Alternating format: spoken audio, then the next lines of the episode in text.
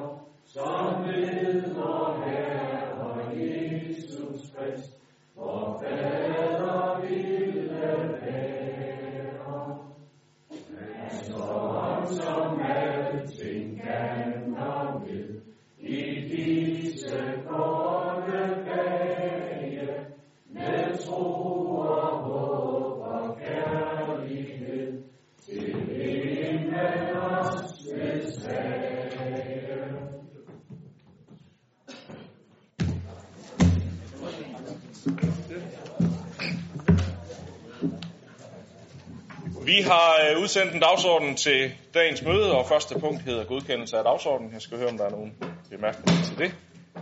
Det er der ikke. Så går vi til det, der nok bliver dagens længste sag, nemlig byrådets anbehandling af forslag til budget 2020 og budgetoverslag for 2021 til 2023. Økonomiudvalget har den 3. oktober oversendt forslag til kommunens budget 2020 og budgetoverslagsår 2021 til 23 til byrådets første behandling, og byrådet første behandlede forslaget den 3. oktober og oversendte det til anden behandling i dag. De politiske partier har haft mulighed for at udarbejde ændringsforslag til budgetforslaget, og resultatet af budgetforhandlingerne blev en budgetaftale mellem liste A, B, E, O og V, så har liste C fremsendt et ændringsforslag, og liste Ø og F har sammen fremsendt et ændringsforslag. Samtlige øh, ændringsforslag de kommer til afstemning i dag, enten som samlede grupperinger af flere forslag, eller som enkelt forslag, der kommer til afstemning enkeltvis. Men inden vi kommer dertil, der er der helt sikkert mange, der har lyst til at få ordet. Og øh, vi starter på samme måde, som da vi øh, havde øh, første behandlingen, med at øh, jeg selv øh, starter, og så får Søren Heide Lambertsen på vegne af Socialdemokratiet ordet, Olfert Krog, Dansk Folkeparti, Diana Mos Olsen, SF, Borgerlisten, Henrik Valø, Majbert André Andersen fra Konservativ Folkeparti, Søren Nørre i Svendingslisten, og til sidst Anne-Marie Geisler Andersen fra Det Radikale Venstre. Og derefter er der selvfølgelig mulighed for at byde ind, hvis der er andre, der har lyst til at kommentere eller fremhæve synspunkter. Og når vi kommer forbi det, så kommer vi så til selve afstemningen, og der er der selvfølgelig også mulighed for at sige noget, inden man nu skal, vi skal stemme om de enkelte forslag eller de enkelte grupper af forslag. Men øh, jeg starter selv, så øh, længe tilbage og øh, lyt til, hvad jeg har at sige, og, og så kan I jo lade jer inspirere af længden af talen, og øh, når I nu øh, videre skal øh, tale jer, der, der får ordet bagefter. Men I har jo nok skrevet det på forhånd, så det kan godt være, at det er lige, lige sent nok at komme med den øh, opfordring. Nå, den 11. oktober skrev fem af byrådets otte partier under på aftalen om budgettet for 2020 til 2023. Jeg vil starte med at sige tak til alle partier for et, øh, en respektfuld og konstruktiv tilgang til den svære opgave, som vi stod over for. Jeg er glad for, at vi endte med en aftale, som 27 af byrådets 31 medlemmer står bag. Et bredt forlig er både en fordel for det politiske arbejde for borgerne, fordi det skaber stabilitet og en fælles kurs for de kommende år. Men vi kan også roligt stå fast, at øh, det her års budget, det var en stor udfordring. Og vi vidste på forhånd, at øh, en økonomisk ubalance på ca. 150 millioner kroner var der. Det er der selvfølgelig flere grunde til, som I helt sikkert ved. Blandt andet vokser gruppen af børn og ældre, som koster kommunen penge, og samtidig bliver vi færre erhvervsaktive, som bidrager med indtægter. Derudover skulle vi finde øh, ekstra ressourcer til familieområdet og til voksenhandicapområdet, så vi sikrer, at borgerne kan få den hjælp, de har brug for. Direktionen lavede et oplæg til budget i balance, øh, og øh, den eneste mulighed for at bringe balance i budgettet fra deres øh, udgangspunkt, det var jo at komme med nogle spareforslag på kommunens kernevelfærd. Det havde vi politisk rigtig svært ved at stå på mål for nogle af de besparelser, der var på bordet, og derfor valgte forlisparterne at udvide værktøjskassen og tage andre metoder i brug for at nå i mål. Udover at vedtage besparelser, har vi sænket anlægsniveauet. Vi har hævet personskatten med 0,2 procent. Det er klart, det ikke er løsninger, vi kan blive ved med at bringe i spil, når økonomien er presset, men øh, vi har vurderet, at det var den bedste vej at gå i år, hvor vi stod med en ganske særlig i en ganske særlig situation med et meget udfordret budget. Overordnet er budgettet landet sådan, at vi i 2020 bruger flere penge, end vi sparer, men fra 2021 har vi balance i økonomien, og billedet tegner sig sådan, fordi en del af de besparelser, vi har vedtaget, først slår igennem i 2021, og vi køber os derved tid ved at bruge af kassebeholdningen i 2020, det er vigtigt, at vi ikke haster besparelserne igennem, men sikrer, at der er tid til at udtænke og realisere fornuftige og gennemtænkte løsninger, så de ikke bare virker nu, men også fungerer i praksis og har effekt på den lange bane. En af de store besparelser ligger på den kommunale administration, og vi er klar over, at det heller ikke er et håndtag, vi bare kan fortsætte med at skrue på. Vi har bedt direktionen arbejde videre med øh, serviceeftersynet, så ledelsesstrukturen i organisationen bliver tjekket grundigt efter i en runde 2.0, og vi arbejder frem mod en fordeling af arbejdstiden på en øh, fire dages arbejdsuge for udvalgte grupper i administrationen. Der har vi så valgt at udskyde øh, tidspunktet for indførelse af det for det, der var i direktionsforslag, så der også er rigtig god tid til at få en god dialog om det mellem de involverede parter. Desværre kan vi ikke undgå, at øh, borgerne kommer til at mærke forringelser i servicen fra kommunen, men i flere tilfælde har vi søgt, forsøgt at sætte tilbudene sammen på nye måder, samtidig med, at vi sparer penge. For eksempel stopper ordningen med klippekort til ældre, mens der i stedet bliver slat øh, flere fælles aktiviteter i værk på ældrecentrene. På samme måde fusionerer vi Esbjerg Byhistoriske Arkiv med Esbjerg Museum, og det betyder, at vi kan sælge en bygning i Torgade, og i stedet er det planen at skabe et hus, der hele dagen summer af liv, fra både arkivets medarbejdere, frivillige, børn i læringsforløb på museet og museumsgæster. Jeg håber også, at det skinner igennem, øh, at vi har været enige om at holde øh, dagtilbud og skoler stort set fri for besparelser. Blandt andet kommer skoleeleverne fortsat på lejerskole i 6. klasse. Vi har holdt fast i de nuværende normeringer og sammensætning af personale i daginstitutionerne. De beslutninger hænger naturligvis sammen med Vision 2025, hvor vi netop sætter fokus på trygge rammer og spændende læring for børn og unge. Allerede ved min tale ved første behandling af budgettet lagde jeg op til, at vi skulle have blik for Vision 2025 i vores prioriteringer, dog med bevidstheden om, at vi kun er i visionens første år. Det synes jeg, vi er lykkedes med. Vi har både sat konkrete initiativer i værk, lagt nogle spor, som i de kommende år leder os frem mod visionens mål. Som I alle ved, er en af vores allervigtigste ambitioner at skabe vækst i antallet af indbyggere i Esbjerg Kommune. Og en af vejene dertil er at tiltrække flere danske og internationale studerende. Og forlisparterne er enige om at øremærke penge fra vækstpuljen til den indsats. Faktisk er hele uddannelsesdebatten jo højaktuel lige nu, hvor også erhvervslivet har sat den på dagsordenen. Og det er positivt, at vi er mange, der er klar til at lægge kræfter i et løft af Esbjerg som uddannelsesby. Det momentum skal vi udnytte og omsætte til konkrete tiltag, der gør det attraktivt for studerende at vælge Esbjerg til. Som et led i visionen har vi sat penge af til tre strategiske udviklingsplaner, som bakker op om kommunens lokalsamfund. Og i det kulturelle perspektiv har vi prioriteret et stort bidrag til realiseringen af de spændende planer for nytænkningen af Fiskeri Søfartsmuseet, som er et af de flagskibe, der sætter kommunen på landkortet. I budgettet har vi også fundet plads til flere tiltag, som støtter op om visionen og det gode liv for borgerne rundt i hele kommunen.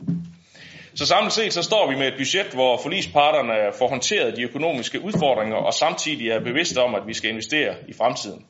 Vi har lagt et stabilt fundament, og selvom og selv om vi ikke forventer så store udsving i de kommende år, så vil vi følge udviklingen tæt. For vi må nok erkende, at øh, en udfordret økonomi er et grundvilkår i den kommunale verden, og vi skal hele tiden holde balancen imellem kernevelfærden og de investeringer, der skaber udvikling og vækst. Heldigvis er der masser af energi og vilje og kompetente kræfter i hele Esbjerg Kommune, og vi har god grund til at være positive, når vi sætter kursen mod de mål, som hele byrådet har sat i Vision 2025. Og så vil jeg runde af med endnu en gang at sige tak til jer, der især var med til at tage ansvar til sidst, for, for nu sagde jeg tak til alle partier i indledningen, nu kan jeg så lige række en særlig tak til dem, der blev øh, til den bedre ende og var med til at sætte øh, underskriften på aftalen for budgettet. Det er jeg glad for, og også en stor tak til øh, al den support, vi har fået fra kommunens administration. Det var et meget kompakt forløb, vi var igennem i år, og det udfordrede os alle, både politisk, men absolut også øh, det maskineri, der jo skal køre bagved for at producere de øh, tal og dokumenter, vi har brug for. Det øh, fungerede upåklageligt, så tusind tak for indsatsen til alle jer, der bidrog dertil. Så vil jeg lægge papiret og så overlade øh, taletiden til Socialdemokratiet Søren Heide Lamsen. Værsgo, ordet er dit. Tak skal du have. Min er nok en, en anelse længere. Så. En måned senere, end vi plejer, er vi nu klar til at vedtage kommunens budget 2023. Vi har været igennem en budgetproces, som var anderledes end de forrige år. Da kommuneaftalen jo først var færdig, eller på plads den 6. september. Derfor har forhandlingsforløbet været mere komprimeret i forhold til tidligere år. Det har betydet længere dage ved forhandlingsbordet, men selve forhandlingerne har ellers ikke været påvirket af det. Der er blevet givet og taget ting, der spekuleret, foreslået og argumenteret. Men faktum er det, at vi trods uenighed har haft viljen til at nå hinanden, også selvom det til tider har været særdeles svært at finde den løsning, som kunne accepteres hele vejen rundt om forhandlingsbordet. Så pessimisten vil nok sige, at ingen har fået deres vilje, og optimisten vil sige, at alle har fået deres vilje. Set fra Socialdemokratiets side var det det bedst mulige resultat i forhold til de partier, som nu engang var med helt til slut. Ved første behandling gjorde Socialdemokratiet det klart, at den store opgave ved dette års budget var at finde et meget stort beløb til at fjerne den store økonomiske ubalance, som der er på voksen handicapområdet og familieområdets budgetter. Det var nu, altså i år, Vi skulle i mål med at skabe et budget, som tilnærmelsesvis er i økonomisk balance, så vi ikke hver år skulle give meget store tillægsbevillinger. Det var altså en opgave, som beløber sig til en udgift på 110 millioner kroner i året. Vi er med på, eller vi er med, vi er med budgetforliget kom de mål med et markant løft af budgetterne på de to områder. Og yderligere var det et krav for os, at der blev afsat midler til at kompensere for de besparelser, som ligger i handleplanerne på de to områder. Her fik Socialdemokratiet afsat midler i budgetperioden på 28 millioner, heraf 18 millioner de, de to første år. Desuden vil vi sikre tilstrækkelige midler til at understøtte en fortsat positiv udvikling på hele udsatte børneområdet. En vigtig forudsætning for dette er, at antal børnesager på rådgiver fastholdes på det nuværende niveau. Derfor friholdes sagsbehandlerne i familierådgivningen for de administrative besparelser, ligesom grundforudsætningsmodellen på familieområdet bevares forløbig frem til 2022. Socialdemokratiet vil især fremhæve følgende fem resultater fra forliget. Vi fik øget indtægt på den kort og lang sigt via en skatteforhøjelse. 2. At vi friholder store besparelser på dagpasningsområdet i form af reduktion i dagplejen, personalreduktion i daginstitutioner og SFO. Men lige så vigtigt, integrationsmidler, de pædagogiske busser og personalsammensætningen fastholdes, så kvaliteten i daginstitutioner ikke forringes. Forligskredsen er også enige om at styrke normeringerne i daginstitutionerne. Men det bør afvente resultatet af finanslovsforhandlingerne om minimumsnormeringer. 3. At vi friholder store besparelser på folkeskoleområdet i form af reduktion i lærerløn, vikarpuljen, og at eleverne fortsat kan komme på lejerskole, ligesom Sønderho og Rindbjerg feriekoloni bevares.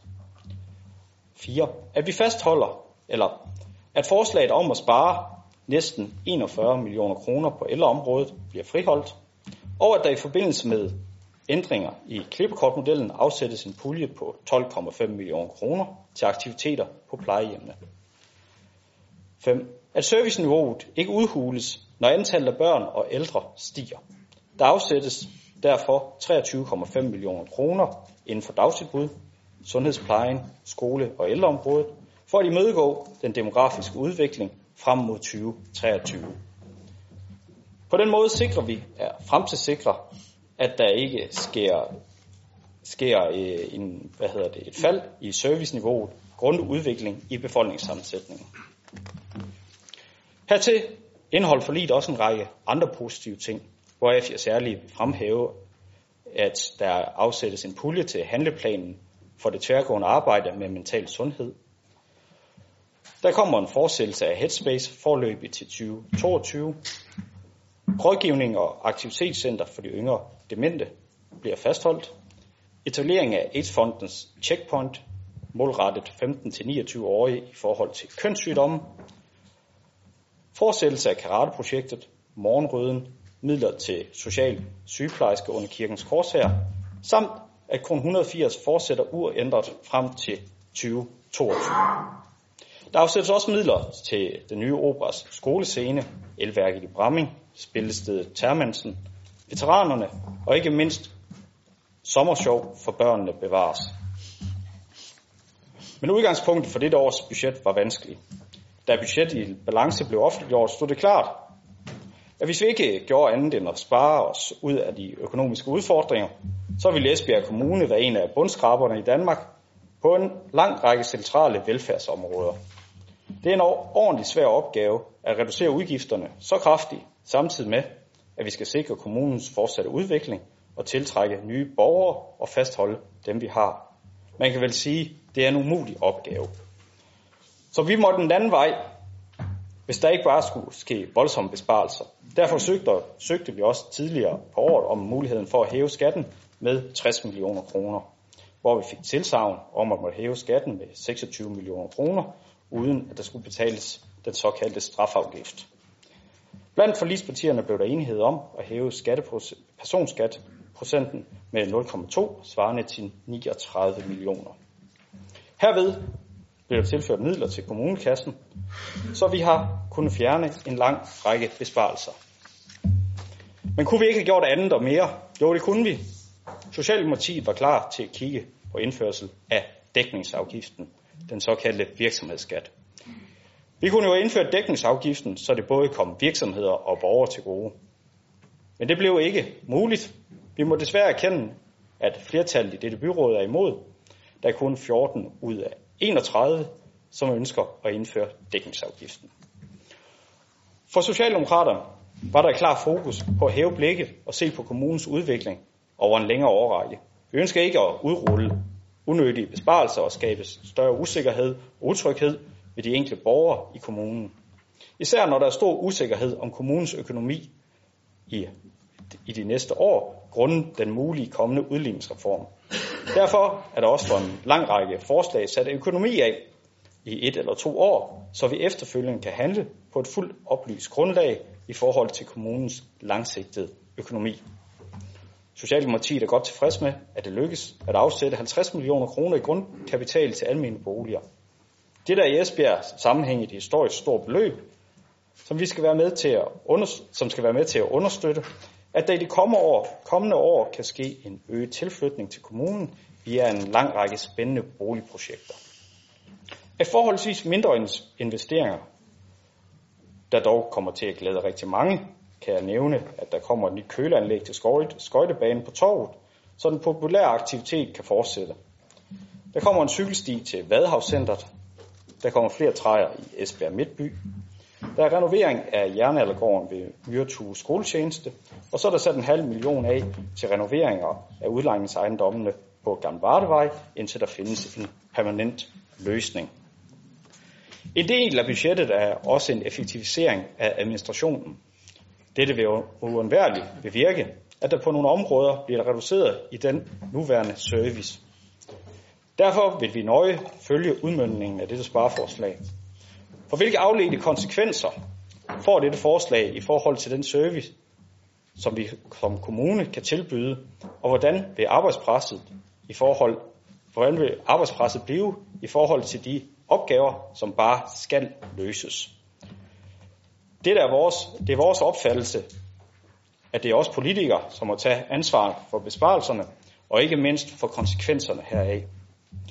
Alt i alt en budgetaftale, som vi kan stå inden for, også selvom vi havde ønsket, at udgangspunktet havde været anderledes. Det havde været lettere bare at ignorere den økonomiske situation og forlade forhandlingsbordet.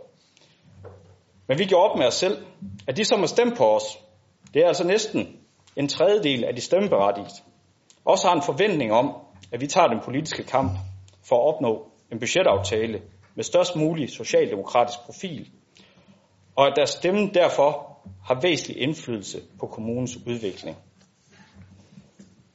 Hvad var der så sket, hvis ikke Socialdemokratiet var med i forliget? Ja, det kan man kun gisne om. Men det står da klart, at forliget ville have været særdeles anderledes. Kaster man et blik over konservatives budgetforslag, ja, så kan man blandt andet se, at der er reduktion i vikarpuljen på skoleområdet, færre pædagoger i daginstitutionerne, slut med sommerferie for børn, øget udlicitering. Og fjernelse af hele puljen til cykelstier. Så med det rent blot forlig havde borgerne i Esbjerg skulle vende sig til markante besparelser, som naturligvis ikke er med i det forlig, som Socialdemokratiet har indgået. På den baggrund har Socialdemokratiet indgået budgetforliget. Vi er da også helt på det rene med, at ingen besparelser kan udmyndtes, uden at det kan mærkes. Det ved godt, det bliver hårdt, men omvendt har det også været nødvendigt for at løse en samlet opgave. For en vanskelig budgetopgave kræver også vanskelige svar og prioriteter. Til slut vil Socialdemokraterne sige stor tak til samtlige partier for et godt og konstruktivt samarbejde, både dem, som var med hele vejen, og de, som forlod forhandlingerne. Samtidig vil vi benytte lejligheden til at takke medarbejderne for hurtig og savlig respons, når vi i forhandlingerne havde spørgsmål til de enkle sager. I skal vide, det, var, det er rigtig højt værdsat. Tak for ordet. Tak for det. Du havde ret, Søren. Det var lige en anelse længere. Men, øh, det jeg indledte med. Men øh, Der var heller ikke begrænsning på taltiden, så det var så fint.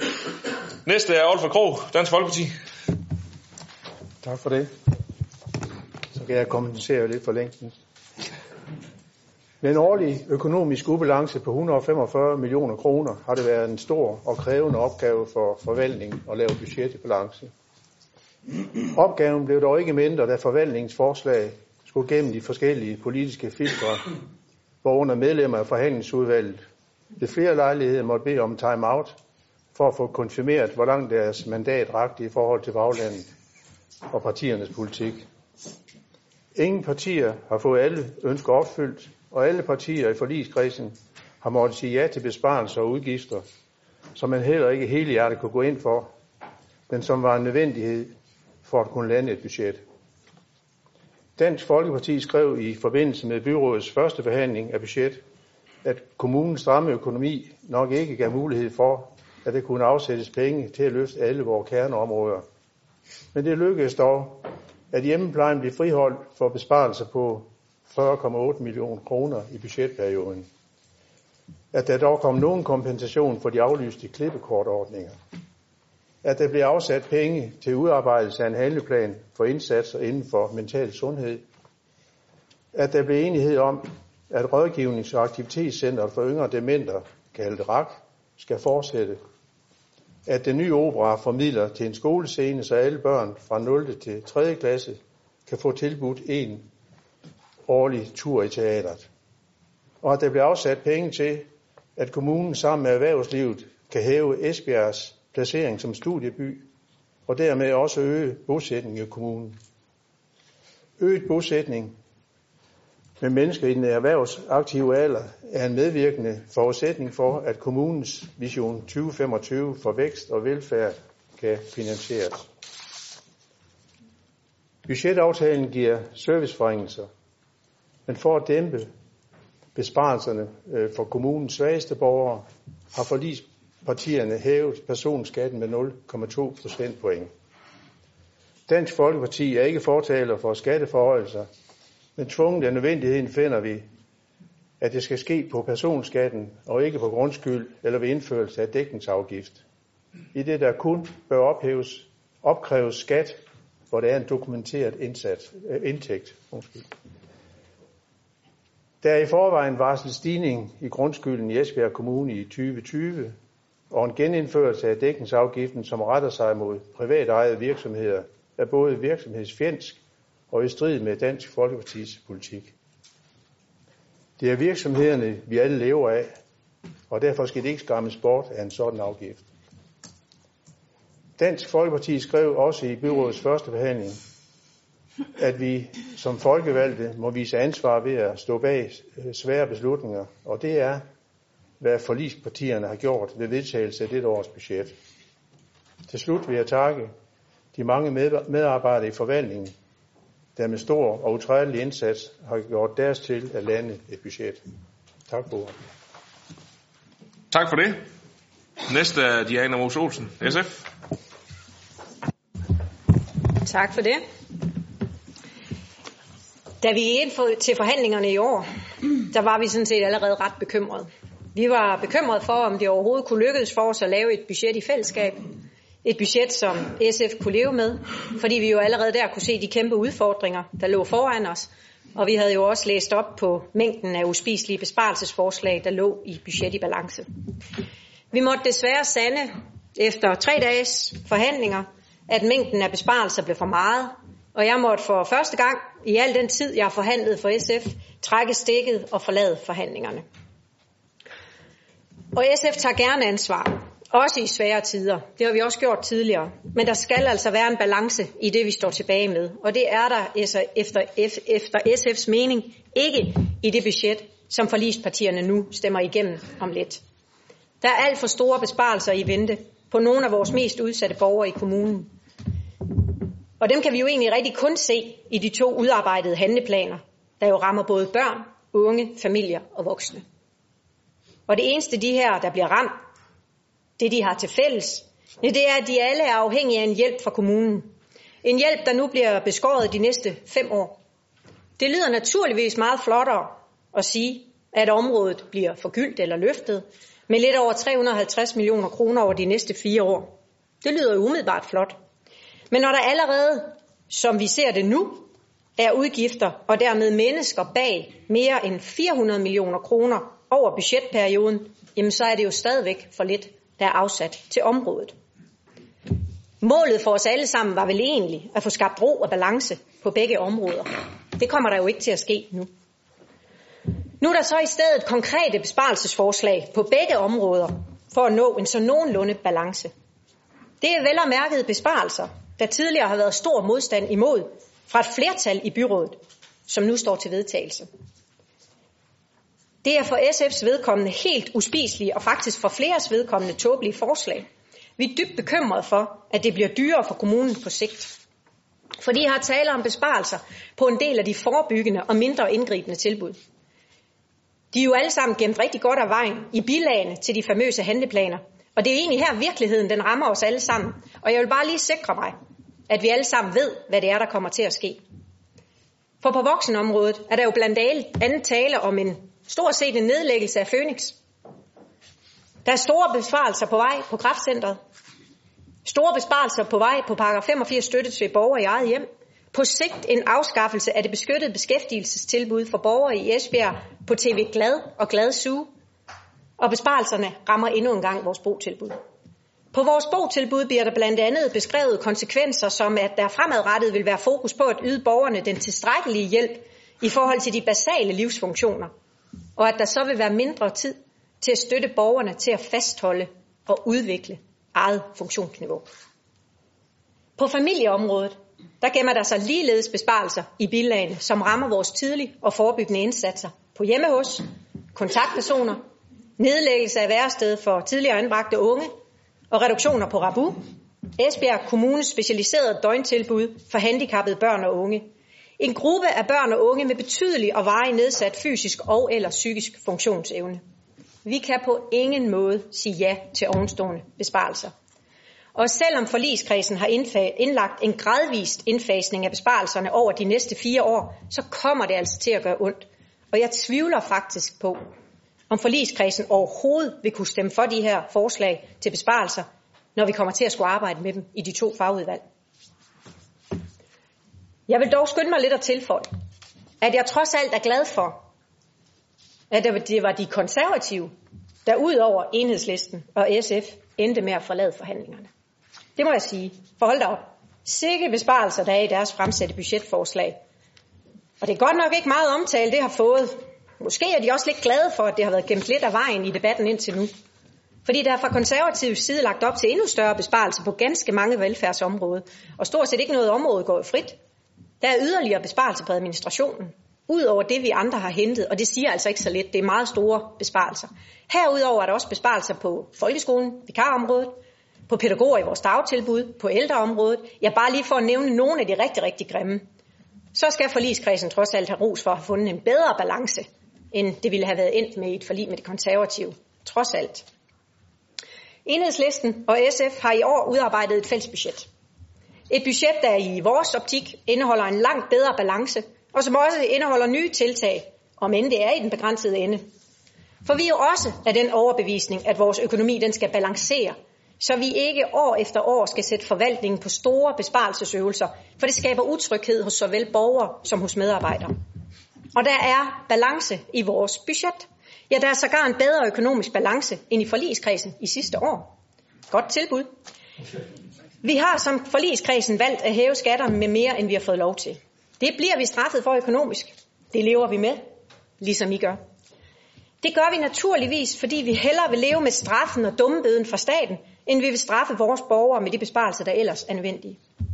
Vi anerkender derfor også, at forlispartierne har valgt at lade skatten stige med 0,2 procent, i stedet for at nøjes med 0,1 procent, som vi jo rent faktisk kun fik tilladelse til. Men når vi nu alligevel bliver straffet for at lade skatten stige mere end det, vi har fået tilladelse til, hvorfor så ikke bare tage de sidste 0,3 procent, som vi jo rent faktisk var enige om at søge om? Det har vi valgt. Og det har vi valgt ved en genindførelse af dækningsafgiften og en mindre stigning, stigning på grundskylden. Når vi vælger en genindførelse af dækningsafgiften, så er det fordi, vi er af den overbevisning, at også virksomhederne skal være med til at finansiere den service i kommunen, som de jo altså er afhængige af for at kunne drive en god forretning. Vi har valgt en stigning i personskatten fra, fordi det rammer skævt. Det er rent faktisk sådan, at det er de, der tjener mindst, mest, der betaler mindst, som følge af det skrå skatteloft. Det er i vores optik ikke at lade de bredeste skuldre bære det tungeste læs. Og som følge af, at vi har valgt at lade skatten stige med 0,3 procent, ja, så har vi jo skånet flere, øh, har vi kunnet skåne flere af de ellers foreslåede besparelser. En del af dem vil vi gennemgå separat senere, men jeg vil alligevel tillade mig at nævne et par andre her. Vi tror ikke på, at man med nedlæggelsen af Ukromut kan opnå en reel besparelse. Vi er bekymrede for, at udgifterne kommer andre steder, og vi har derfor valgt at fravalgt denne besparelse og mener, at Ukromut skal bevares, som det er nu. Talehørcenteret på Danmarks Gade Skole er også i spil, og forligspartierne har godt nok valgt at skyde besparelsen til 2021, men der ligger jo en opgave, som forvaltningen kommer til at gå i gang med umiddelbart efter budgetforligets vedtagelse. Her er vi bekymrede for, om disse børn kan få den fornødne støtte og hjælp til reelt at blive inkluderet, og vi har derfor valgt at frede tale hørecentret helt i vores budgetforslag. Vi tror simpelthen ikke på, at det er en klog løsning. Ressourcepædagogerne er en af de tidligste indsatser i vores dagtilbud, og det er i vores optik et helt forkert sted at spare, og vi har derfor også valgt at frede dem i vores budgetforslag. Herudover er der mange besparelser og en del nye og fornuftige tiltag, som vi faktisk er enige med forligskredsen om. Der er faktisk hele 100 af de oplistede forslag, som vi er enige med forligspartierne om.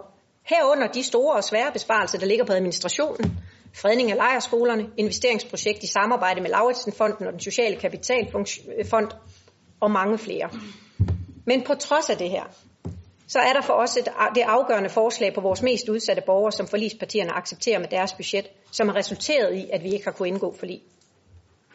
Disse forslag vil vi, når vi skal i gang med afstemningerne, belyse yderligere, ligesom vi har yderligere forslag til tiltag, og dem kommer vi nærmere ind på senere. Men SF gik rent faktisk ind i år til forhandlingerne med ønsket om at tage del i, at budgettet blev så rødt og grønt som muligt. Og vi ønskede igen i år at gå hele vejen. Det var desværre ikke muligt, men vi har nu fremlagt en anden vej for Esbjerg Kommune og håber naturligvis fortsat på, at flere vil, vil bakke op om et noget mere for os balanceret budget, så det reelt kan komme ud og leve blandt borgerne. Tak for ordet for nu. Tak for det. De sidste to ord, der for nu indikerede, at du ikke var helt færdig, Janne, men det kommer nok senere. Næste er øh, Henrik Valø, borgerlisten. Ja, tak for det. Kære byråd, så nåede vi langt om længe, kunne man måske fristes til at sige, til dagen i dag, den 4. november 2019, hvor budgetaftalen skal endelig vedtages. Jeg ser lidt frem til dagen i dag, øh, dels fordi den markerer, at Esbjerg nu også har et budget næste år. Det er i sig selv en rigtig god ting. Men også fordi jeg hver eneste dag siden et flertal af os faktisk lavet et forlig nok har været en anelse bekymret for, om flere øh, ville forlade budgetforliget. Desværre kan man jo sige, at min overskrift på min budgettale ved førstebehandlingen for en måneds tid siden, som hed Rige fattes penge, blev særdeles aktuel og holdt godt og vel stik ved dette års budgetforhandlinger. Budgetforhandlinger har bestemt været, anderledes, har bestemt været en anderledes opgave i år. Vi stod med en skalopgave, der bare skulle løses. Og ja, jeg ved det godt, det gør vi hvert år. Men jeg synes alligevel, at forhandlingerne i år har været særligt udfordrende og på ingen måde sjove, sådan i anførselstegn. Det har været svært, og vel nok en af de mest krævende budgetforhandlinger, jeg kan mindes at have været med til. Øh, der har virkelig været fokus på at sætte tæring efter næring og få balance i økonomien. Og der er i høj grad blevet vist mådehold. Et budget, hvor der skulle findes så mange millioner, som der har været tale om her, det sker ikke uden serviceforringelser. Og det er jo sådan noget, ingen af os kan lide at være med til. Og det gør det også rigtig ondt, ikke mindst når det går ud over borgere, der i forvejen har det svært. Desværre kommer budgetforledet jo også til at betyde en mindre skattestigning på personskatten, og jeg skal sige, at det på ingen måde er borgerlistens kop te med en skattestigning, men det har været nødvendigt for at skabe et stabilt fundament for den velfærd og den vækst, vi gerne vil have. Fem lange og meget intense dage med masser af tal, læsning, konsekvensberegninger, bekymringer, træthed, irritationer, spørgsmål og meget andet skulle der gå, før forlispartierne kunne lande et budget. At SF og enhedslisten valgte at forlade forhandlingsbordet kom egentlig ikke sådan synderligt bag på mig. Jeg fornemmede godt, at der var emner, som I ikke brød om, og der var også i debatterne synspunkter fra jeres side, der indikerede, at I nok ville gå på et tidspunkt. Det er fuldstændig og så naturligvis helt i orden, at man vælger at gå i forløbet, hvis man ikke længere kan se sig selv eller partiet i det. Hvad jeg langt mindre forstår, det er, at man som konservativ kan sidde med ved bordet til den aller sidste dag, og så vælge at gå umiddelbart inden forhandlingen lukker ned, med en bemærkning om, at man ikke kan være med til finansieringen. En finansiering, der så godt som hele forhandlingsforløbet, forhandlingsforløbet havde været talt om. I fik det i ville, men ville ikke stå på mål for finansieringen. Når jeg tænker nærmere over det, så virker det for mig uprofessionelt, bærer præg af mangel på koordinering med baglandet og fasttømmer på ingen måde samarbejdet i Blå Blok. Jo, man kan sige, at det fasttømmer samarbejdet mellem os, der blev. Når jeg nævner det her, så er det fordi forløbet, øh, set med mine briller, har været et uhyre komprimeret, uhyre vanskeligt, men også et forløb, hvor det er blevet endnu mere synligt, at der er en ustabilitet i nogle af vores byrådsgrupper. Det øger i høj grad risikoen for, at vi har svært ved at få enigheden til at nå, til at nå sammen, når vi skal træffe svære beslutninger. Men vi nåede i mål, og jeg oplevede, at alle strakte sig så langt, som man nu kunne i den givende situation. Tak for det. Godt kæmpet, og tak for gode drøftelser. Og nu kigger jeg lige rundt på alle. Vi står nu med et budget, hvor der er truffet en række store beslutninger. Vi har tilført 110 millioner kroner til voksenhandicapområdet, og fik yderligere afsat 14 millioner kroner, og øvrigt også bevaret morgenråden, vi fik tilført 241 millioner kroner til familieområdet. Vi prioriterede grundforudsætningsmodellen til rådgiverne, og også her har øh, afsat en ekstra pulje på 14 millioner. Noget af det, jeg står og siger, det er der jo flere, der har været inde på, men det er jo sådan, der. Det er faktisk to, de to beslutninger, som jeg trods alt er glad for i vores budgetforlig. Bekymrende, men nødvendige. Jeg mener, at vi har vist vilje og handlet i overensstemmelse med det, vi utallige gange har sagt her i byrådsalen, nemlig at der i Esbjerg skal tages hånd om de udsatte og de svageste borgere, og der er kun også i byrådet, der kan sørge for det. Jeg ved godt, at alt ikke budgetmæssigt er løst på de to områder endnu. Slet ikke. Der er stadig ubalancer på begge områder, og vi skal også tilbage og gennemføre besparelserne på handleplanerne. Men øh, det er alt i alt en bedre situation, en langt bedre situation med at sige, at vi nu skal arbejde ud fra. Også denne opgave håber jeg på, at vi politisk kan enes om og vil tage på os. På beskæftigelsesområdet, der fik vi landet nogle gode investeringsforslag. Vi fik sikret et godt projekt, nemlig projekt Vindmøllen, som vi skal arbejde med sammen med den sociale kapitalfond og Lauritsenfonden. Det bliver virkelig spændende at komme i gang med det. Jeg kunne have ønsket mig flere af disse intelligente investeringsforslag, blandt andet fordi vi på arbejdsmarkedsområdet er lykkedes rigtig godt med flere af den slags forslag. Det må desværre vente, men jeg skal hilse at sige, at vi har den klar. Øh, det er ikke nogen hemmelighed, at jeg øh, også er meget bekymret for den beslutning, vi har truffet omkring reduktion af ressourcerne på Okomut, vores grønlænderprojekt. Jeg er godt klar over, at Okomut kom på banen i forhold til gennemførelse af de meget store reduktioner på det administrative område, men det er en problematisk beslutning med meget store konsekvenser, som vi i Social- og Arbejdsmarkedsudvalget må drøfte nærmere i den kommende tid. Vi kan ikke bare slippe indsatsen for den meget store grønlændergruppe af ikke mindst børn og også voksne, som er i Esbjerg. Vores budgetforhandlinger er, hvert år noget, der har borgernes interesse og bevågenhed, og jeg tror også, at rigtig mange er bekymret for, hvad og hvor der nu skal spares, minimeres eller helt skæres væk. Jeg tror, det er en helt naturlig reaktion, men heldigvis er der da også nogen, der måske bliver bare lidt godt tilpasse. Det er for eksempel min fornemmelse med karateprojektet. Det er en sag, vi igen og igen har haft på bordet, men øh, nu har vi landet den øh, for de næste fire år til stor glæde og gavn for det projekt, der så tydeligt gør en forskel for meget udsatte unge i Esbjerg. Det er et projekt, som vi skal være stolte af, og som er drevet af ildsjæle, og som vi alle er enige om har en værdi for netop disse unge. Også vores projekt Morgenråden på Gamle Rettevej har vi holdt en hånd over.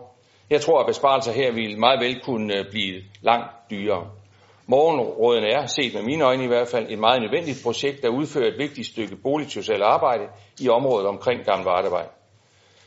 Lidt det samme gælder socialsygeplejersken hos Kirkens Korsager. Med hende kan der ydes en håndholdt indsats for vores borgere på værstedet. Socialpædagogisk ledsagelse i botilbud her, det nok så fint. Det er en pulje på en million kroner, afsat siden 2015, til afholdelse af personaleudgifter i forbindelse med ferieture og udflugter for vores allersvageste borgere. Den million betyder så meget for disse mennesker, så jeg er meget tilpas med, at vi er enige om ikke at spare her.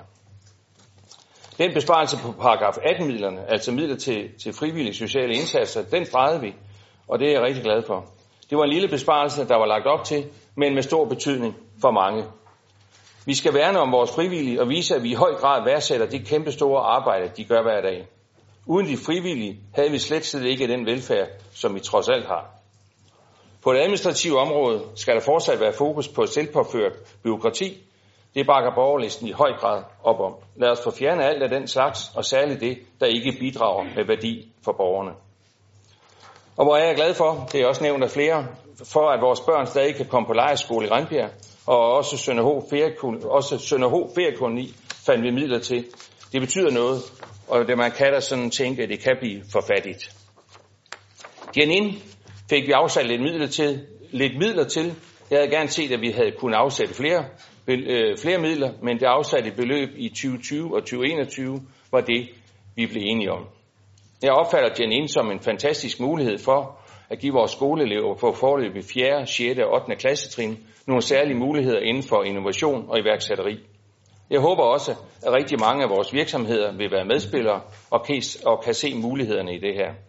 Det er den fremtidige arbejdskraft. Forslaget på ældreområdet omkring sænkning af serviceniveauet øh, på paragraf 83, altså paragraf 83 indsatser i hjemmeplejen og paragraf 138 indsatser på sygeplejersken valgte vi ikke at gennemføre. Vi ville nærmest heller ikke kunne være det bekendt. Så vil jeg gerne have sagt en hel masse om uddannelse og om bosætning osv., men øh, for ikke at trætte borgmesteren alt for meget, så springer jeg det over. Øh, alt i alt kan man vel godt sige, at det ikke er et budget, vi har grund til at være særlig stolte af. Men vi har løst en opgave, og der er der også, som jeg har nævnt, nogle små lyspunkter. Jeg stod altid min andenbehandlingstale af med at takke forvaltninger og medarbejdere. Det gør jeg helt selvfølgelig det også i år. I har alle både før, under og efter budgetforhandlinger haft en stor opgave, som jeg hermed gerne vil takke jer for. Jeg vil også gerne rose direktionen for at have arbejdet seriøst med forberedelsen af budget i balance i år. Ikke at I ikke har gjort det tidligere år, men øh, det er første gang, at vi har set så hård en prioritering af hvilke områder, der skulle have tilført midler. Jeg er klar over, at I må have taget nogle, skal jeg sige, mere en almindelig, meget dybe indåndinger, da I lancerede de 8% besparelse på administrationen. Jeg har tidligere selv talt for besparelser på administration, men har nok aldrig helt turde tage munden så fuld. Så tak for det. Jeg tror, vi alle er klar over, at det kommer til at gå ondt, og vi må i et fællesskab i byrådet nu hjælpes ad med at nedtone vores forventninger til, hvad vi får i gang sat, når der, når der vil være færre ressourcer til stede. Det er ligesom betingelserne. Tak for ordet. Tak for det, Henrik. Du behøver nu ikke at tage særlige hensyn. Jeg føler mig sådan rimelig frisk i dag, så det, uh, men, uh, men jeg tænker sådan mere på resten af forsamlingen. Det kunne det være, at, uh, at gentagelser ikke var alt for nødvendigt, så det var fint. Så er det mig, André Andersen, Konservativ Folkeparti. Tak for det. At forudsætningerne for at få lagt kommunens samlede husholdningsbudget i år har givet store udfordringer og derfor gjort processen og beslutningerne usædvanligt vanskelige, er ingen hemmelighed. Sådan tror jeg, det har været for de fleste partier. Man har til tider skulle prioritere mellem pest eller kolera. Den situation har vi også stået i i det konservative Folkeparti, der ligesom alle andre partier har taget hårde beslutninger undervejs. Der var lagt op til nogle grælde besparelser på områder, som vi kærer os meget om, for eksempel daginstitutioner, dagpleje, ældreområdet, socialområdet, skoleområdet og ikke mindst på kulturområdet. Det har været svært at se en udvej på, men jeg synes faktisk, at vi i det konservative Folkepartis budgetforslag kom ret godt i mål, dog stadig med nogle svære prioriteringer undervejs. Det ses blandt andet øh, på de øh, enighedspunkter, der er mellem det konservative Folkeparti og forlispartierne, men nok i særlig grad i vores eget budgetforslag. Det konservative Folkeparti var med ved forhandlingsbordet øh, næsten til ende, men øh, vi måtte desværre sige øjnene, at vi ikke kunne finde enighed med forligspartierne øh, vedrørende finansiering af budgetforslaget, og derfor så måtte vi så forlade forhandlingerne. Egentlig så er vi jo enige med forligspartierne om rigtig mange ting, som det også fremgår i dag. Faktisk så føler jeg, at sammen vi fandt nogle gode og pragmatiske kompromiser på langt det meste, som alle kunne se sig i, også vedrørende de besparelser, der foreligger. Som jeg også indledte budgetforhandlingerne med i min budgettale ved byrådets første behandling af budgettet, så var hovedoverskriften for mig øh, som konservativ ansvarlighed, såvel økonomisk som social ansvarlighed. Jeg var også inde på, at vi var nødsaget til at prioritere ud fra principperne, at nice to have, nej, sludrøvl, A need to have kommer før nice to have. Det har vi forsøgt at balancere på en måde, hvorpå vi sikrer en fremtidig sund økonomi, og hvor vi fortsat værner om de, der har allermest behov for vores hjælp. Selvom der er tilført social- og handicapområderne store ressourcer i forhold til de manglende midler på begge områder, så ligger der jo stadig besparelser i forhold til de foreliggende øh, handleplaner, som vi har forsøgt at afblede en smule ved at tilføre yderligere midler. Det har været en rigtig hård øvelse, som må betragtes som et af de absolut sværeste, vi har måttet træffe beslutninger om. Der har også været andre svære prioriteringer, som vi har været nødsaget til at acceptere. Her kan blandt andet nævnes nedlæggelse af Tale Hørecenter på Danmarks Skadeskole og ophøre aktiv fritid. Øhm, sidstnævnte skal i stedet øh, forsøges indarbejdet under den nye klubstruktur. Der er ingen tvivl om, at begge tilbud løfter en enorm stor opgave med de børn, de har i deres hænder. Det gode er dog, at afviklingen af begge tilbud er blevet udskudt et år, således at vi på den måde kan følge overgangen tæt øh, og har mulighed for at se på begge dele igen ved næste års budgetlægning. Det konservative Folkeparti fandt blandt andet også enighed med forligspartierne om at slette besparelser på dagplejen og ældreplejen, på udvalgte områder inden for hjemmeplejen, og undgå nedjusteringer på personalesiden i øh, daginstitutionerne, i SFO'erne og i folkeskolerne samt frede lejerskoleophold og obligatorisk lejerskoleophold i 6. klasse.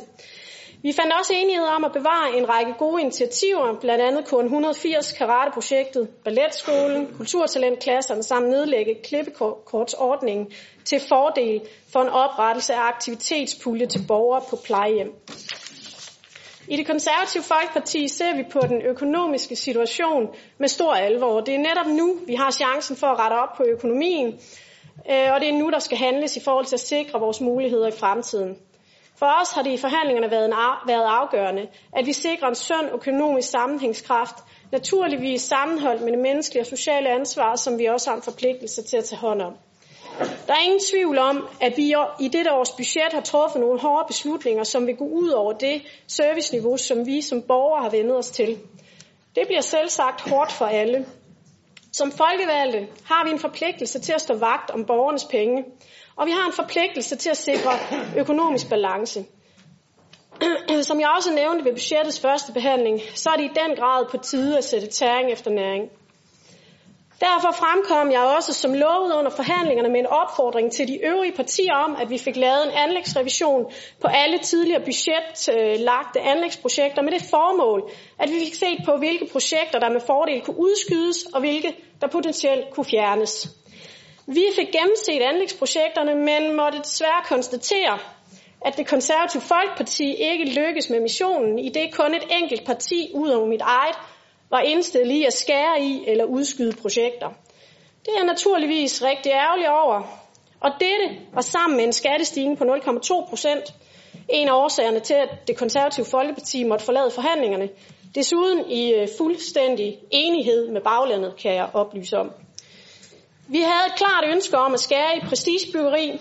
Det lykkedes desværre ikke at få partierne i forliget med på, men øh, diskussionen endte dog heldigvis ikke helt forgæves i det, forgæves i det, det konservative Folkeparti formåede at skabe så stor debat om anlægsemnet, at det pludselig blandt de andre partier kunne lade sig gøre at skære i anlægsbudgettet til kapitalapparatet, øh, hvilket vi opfatter som en lille sejr.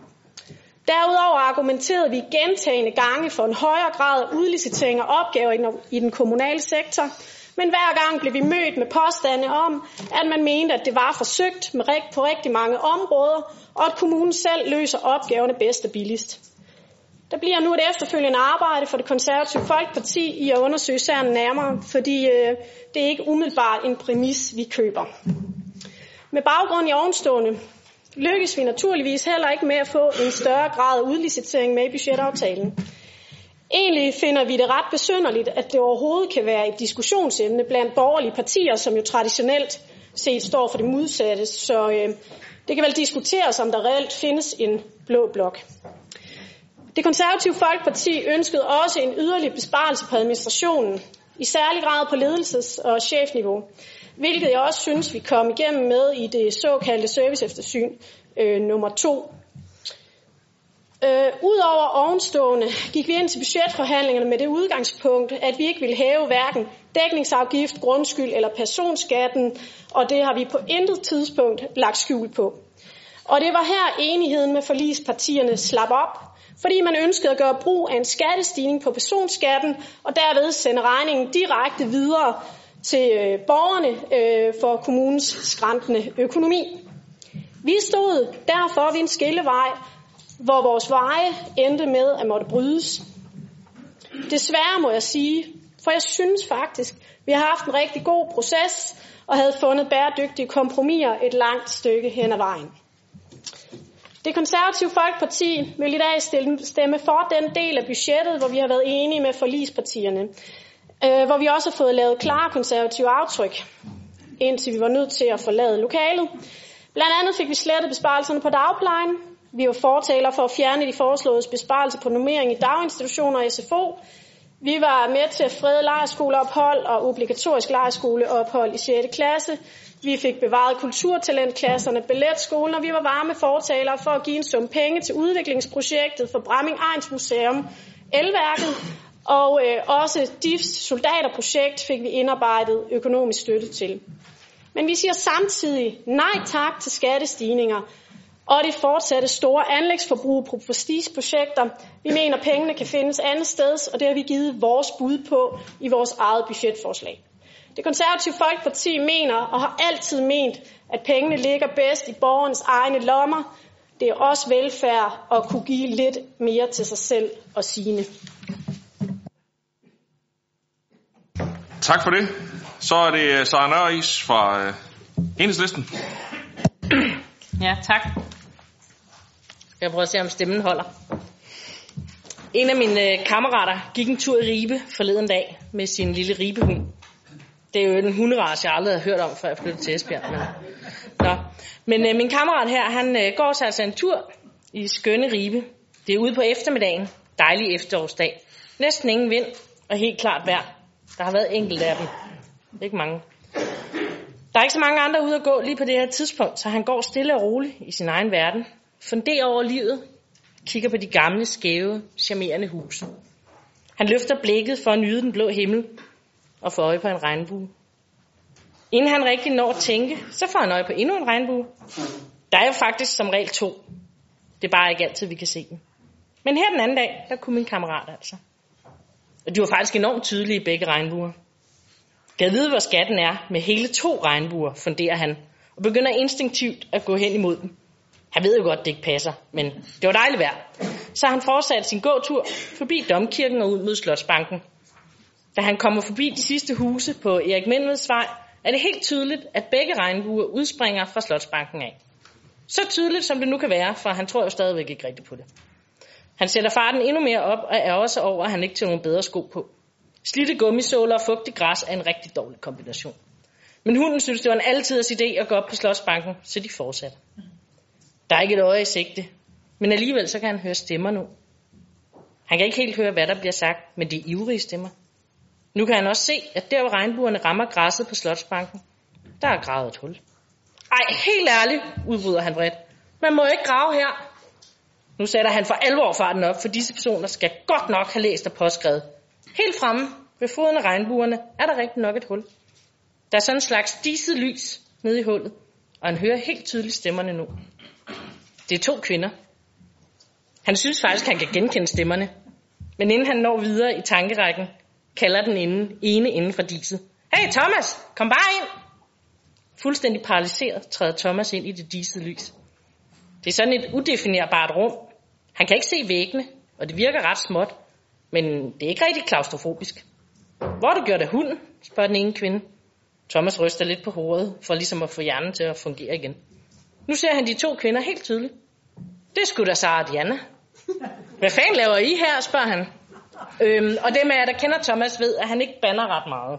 Så, ja. Øh, så, Sara og Diana, de begynder sådan at forklare meget ivrigt noget om grundskyld og dækningsafgift. Thomas tænker, at det må være navnene på de to regnbuer. Ellers giver det ikke rigtig nogen mening. Nu han tænker over det, så er der faktisk ikke rigtig så meget af det her, der giver mening. Men inden han når at spørge, kommer endnu en kvinde til. Han kan høre hende komme gående. Tættere og tættere på, men han kan ikke se hende endnu. Han kan kun fornemme, at hun sådan ligesom er på vej. Her har jeg så i øvrigt lovet Thomas at fortælle, at øh, han aldrig drømmer om andre end hans hustru Helle. Så det er den rene, skinbarlige sandhed, jeg står og fortæller jer. Den tredje kvinde er nu nået helt frem til rummet. Hun kommer hen og hilser pænt på Thomas med sådan en lille kram. Han bliver helt befippet, indtil det går op for ham, at det er mig, Britt. Hun slår sig ned på en stol, ikke så langt fra Diana og Sara, og mumler noget om brandbeskatning af erhvervslivet og økonomisk ansvarlighed. Thomas fatter ingen lyd. Han er helt sikker på, at Majbrit har misforstået et eller andet. De tre kvinder sidder med hver deres iPad og pæne lakerede negle. Thomas kan altså ikke sit hoved og hale i det hele. Hvem har gravet det her hul? Det kan jo ikke være dem. De er helt pæne og rene. Men samtidig ligner det egentlig heller ikke et rigtigt hul. Det er meget forvirrende, men ikke egentlig utrygt. Diana og Sara drikker kaffe. Det gør de virkelig meget efter Thomas' mening. Han undrer sig også over, at de ikke har budt ham en kop. Det er faktisk ikke særlig pænt gjort. De plejer altså at være så hensynsfulde. Inden han når at spørge til kaffen, så hører han, at der er flere på vej. Denne gang er det sådan en mindre gruppe. De er lidt ophidsede, kan han høre. Det er ikke fordi, de skændes. Det, er sådan, det lyder nærmere som om, de bekræfter hende i, at de har ret, og der er nogle andre, der har uret. Han kan genkende flere stemmerne. Men ikke helt sætte ansigt på endnu. Jeg er faktisk meget spændt på, hvem det kan være. Nu kommer de frem. De står helt ude i kanten af rummet. Rummet er stadig meget udefinerbart, men det virker faktisk lidt større nu. Man kan stadig ikke se væggene, bare fornemme dem der bag dusen. Helt derude i kanten, der står Nini, Ulla, Rasmus og Hans Erik Møller. De er godt tossede. Altså specielt Rasmus. Han gestikulerer voldsomt. Men det virker faktisk ikke, som om han behøver at overbevise de andre tre. Han er nok bare mest frustreret. Nu kan Thomas høre flere skridt fra samme retning, som de vrede socialdemokrater kom fra. Så næsten løbende, og ud af disse, disse dukker først John, så Søren, og dernæst Karen op. Åh, søde Karen, sukker Thomas. Hende kan jeg sgu godt lide. Og hun er altid så pænt klædt. Her går det op for Thomas, at nu er der ikke mindre end seks kvinder til stede. Så det er jo helt klart, at det kan være en drøm. Jeg drømmer ikke om andre kvinder end min hustru, konstaterer han. Muligvis kommer han faktisk til at sige det højt, for lige nu stiger de alle ti på ham. Kun et splitsekund, så genoptager så den socialdemokratiske gruppe deres debat. Thomas kan kun høre brudstykker af deres diskussion. Det er noget med, at det var blevet meget værre, hvis et eller andet, og noget med for børnenes skyld. Thomas synes egentlig, det lyder som om, de er enige om det meste, men alligevel er de så uvenner. Thomas vil gå over til dem for at blive klogere på uenigheden. Men han når kun ind til midten af rummet, så kommer der flere folk til. De kommer fra en helt anden retning, end der, hvor Socialdemokraterne kom fra. Der er åbenbart flere veje ind i rummet. Thomas står midt i det hele og funderer over, hvad det egentlig er, der foregår, da borgmesteren træder ind. Efterfulgt af Henrik Valø, Jakob Lose og Olfert. Og bag dem kommer yderligere en flot, der småsnakker. Borgmesteren hilser høfligt på Thomas og giver hånd. Han skulle egentlig okay, ham Jesper, tænker Thomas. Når det nu ikke kunne være anderledes. Men han ser faktisk ikke særlig glad ud, ham Jesper. Kan vide, hvad der er galt. Thomas kigger på de andre nytilkommende. De ser faktisk heller ikke formundre ud.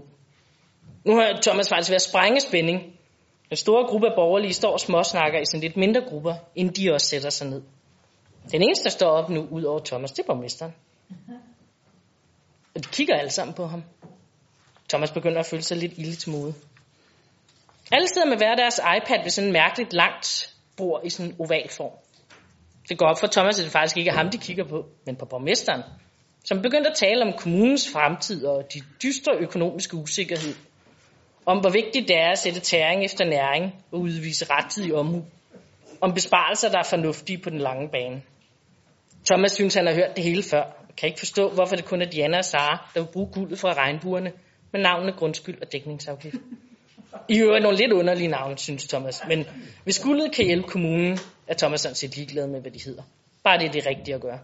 Og det er han helt overbevist om, at det er. Borgmesteren taler stadig. Det begynder faktisk at blive lidt trivielt, det her. Og Thomas er også begyndt at småfryse. Hans sko er blevet våde af at gå over græsset på Slotsbanken. Og nu har ribehunden fundet hen til hullet for neden af regnbuerne. Den tør ikke komme ind. Den står udenfor og piber. Her, gud, det stakkels kræ, udbryder Thomas og skynder sig ud til den, og sammen går de hjemad. Det er også blevet mørkt nu. Skal gøre godt med en kop varm kaffe. Tak for ordet i den omgang. Tak for det. Det er lige ved, vi skulle klappe af det, men jeg tænker... Der er, mange, der er mange måder at sige det på, så det her det var en af de bedre. Øh, jeg ved ikke, om I fandt noget for enden af regnbuen, men, øh, men øh, det kan jo være illusioner, der ligger der. Der kan jo være noget andet i det. Nå, det tager vi lige senere. Vi øh, mangler lige et enkelt parti. Det er Radikale Venstre, Anne-Marie Geisler Andersen. Værsgo. Tak. Jeg har desværre ikke skrevet nogen novelle, og det er ikke fordi min tale er lige så lang som en roman er heller. Øhm, jeg troede faktisk, Sarah, at du ville bekendtgøre, at du havde vundet i Lotto, når du snakkede om det hele budgetforhandlingerne. At hvis du gjorde det, så, så var det hele løst. Men øh, desværre ikke, nej. Nej. I Radikale Venstre, der valgte vi som bekendt at være med i budgetforledet. Og det gjorde vi, fordi vi mener, at man bør tage ansvar, også når det er svært. Overordnet set, der er vi glade for, at det trods alt lykkedes at undgå besparelserne på pædagogisk personale i vores daginstitutioner, i skoler og i SFO. Vi er også glade for, at kulturtalentklasserne og balletten, og lejerskolerne og de pædagogiske busser kan fortsætte. Ligesom vi kæmpede for, at 60% af pædagogerne i vores daginstitutioner fortsat skal være pædagoguddannede.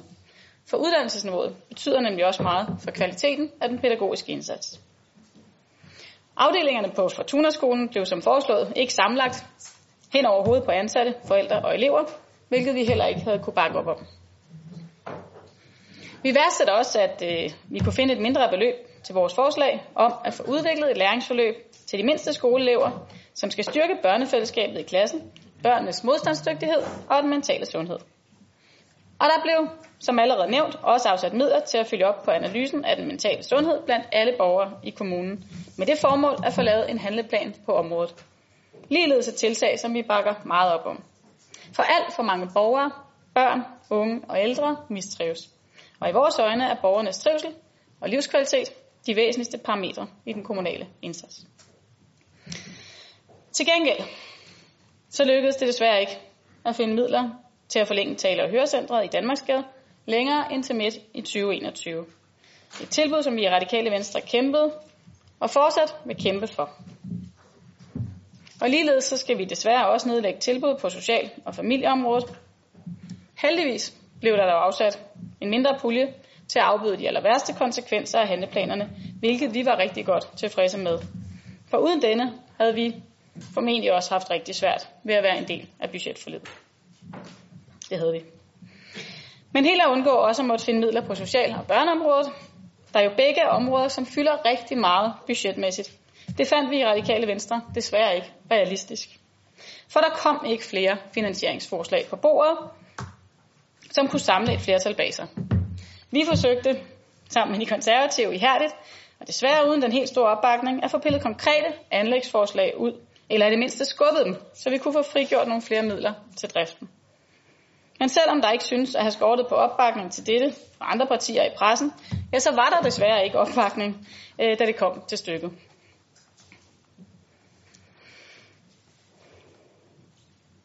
Oh.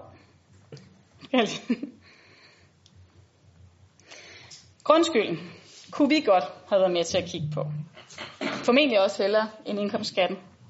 Men hverken grundskyld eller dækningsafgift kunne der samle flertal for. Jeg synes derfor ikke, at det er helt rimeligt, når politikere, som ikke selv har valgt at være med i budgettet, klandrer os andre for, at vi laver besparelser på voksenhandicap og på familieområdet. For det første, så er der næppe nogen i byrådet, som har ønsket dette. Vi har i hvert fald ikke. For det andet, så er der, som allerede nævnt, tale om, at vi forsøger at dække det overforbrug, som der har været på områderne. Fordi det tidligere byråd skar budgetterne urealistisk langt ned. Det er altså ikke i indeværende budget, at der skæres i budgettet. Det gjorde man allerede før flere af de nuværende byrådsgrupper overhovedet sad i byrådet. Og mig bekendt var det også med opbakning fra nogle af de politikere, som nu vælger ikke at være med i budgettet og klandrer os andre for at spare på områderne. Men uanset hvordan man vender det, så bliver der desværre ikke flere penge af, at vi går ud og laver hvert vores budget. Og der kom ikke flere finansieringsforslag på bordet, som kunne samle et flertal. Men et budget er en bunden opgave for en kommune, og derfor valgte vi i Radikale Venstre at blive, selvom det var en rigtig, rigtig svær opgave. For der er bestemt mange forslag, vi gerne havde været for uden, og sådan tror jeg, vi alle har det. Men vilkårene taget i betragtning, så mener vi, at budgettet er landet rimeligt. Havde det været et radikalt budget, så havde flere ting set anderledes ud. Blandt andet så var der ikke blevet skåret på Okomut, og aktiv fritid har nok heller ikke skulle lægges ind under klubstrukturen. Tale Hørecentret var også blevet forlænget hele budgetperioden, ligesom der havde været andre justeringer. Og så havde vi skåret noget mere på anlæg. Ikke på vedligehold af vejebygninger, men på enkeltstående projekter. Men vi valgte i Radikale Venstre at søge den indflydelse i budgettet, som vi kunne, velvidende at politik jo kræver kompromiser. Og derfor stemmer vi i dag også for den samlede pakke. Der er bestemt forslag både hos, øh, nu har jeg skrevet S og SF, det må så være Ø og SF, og konservative, som vi sagtens kunne have bakket op om, havde de været en del af den samlede pakke. Men som enkeltstående forslag, så kan vi selvfølgelig ikke stemme for dem, da vi er med i budgetforliget. Særligt minimumsnummeringer, det er vi også meget optaget af at få indført. Men når der selv i et budgetforslag, som trækker på både grundskyld og dækningsafgift, kun kan findes en million kroner årligt, så bekræfter det altså for os, at det desværre ikke var realistisk at få indført med det her budgetforlig. Vi kæmper gerne videre til næste år. Og så er det også nødvendigt lige at nævne den fire dages arbejdsuge, som vi jo med budgettet indfører i jobcentret og ser på muligheden for at indføre på rådhuset.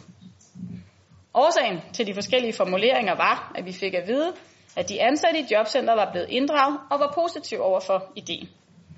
Efterfølgende så er vi imidlertid nogle stykker, der har kunnet konstatere, at det langt fra er alle ansatte, der har den opfattelse. For flere giver udtryk for, at de ikke er blevet spurgt, men blot informeret. Og der er en væsentlig forskel. Da der kan være tale om en ret vidtgående ændring af den enkeltes arbejdsforhold, og det ikke vil være lige let for alle at få en fire dages arbejdsuge til at hænge sammen med privatlivet, så vil vi i Radikale Venstre kraftigt appellere til, at vi ikke trækker noget ned over hovedet på folk, men at der bliver stor fleksibilitet i implementeringen over for de ansatte. Og det har forvaltningen heldigvis også givet os slåning på. Og så er jeg også nødt til lige at kommentere på Søren Heides kommentar om, hvad et rent, blot budget havde betydet. For som bekendt, så havde de konservative allerede forladt bordet, hvorfor vi i radikale venstre havde måttet lægge det sidste mandat. Og det var vi også klar til. Og det havde ikke medført alle de ting, som Søren Heide nævnte. For det havde vi ikke været med til. Men vi var blevet og havde stemt for. Dog med det ene krav, at Tale Hørecenteret havde haft finansiering et år mere. Og så lyder det besnærende, at vi løser skatten med 0,3 procent, eller for den sags skyld dækningsafgiften eller grundskylden.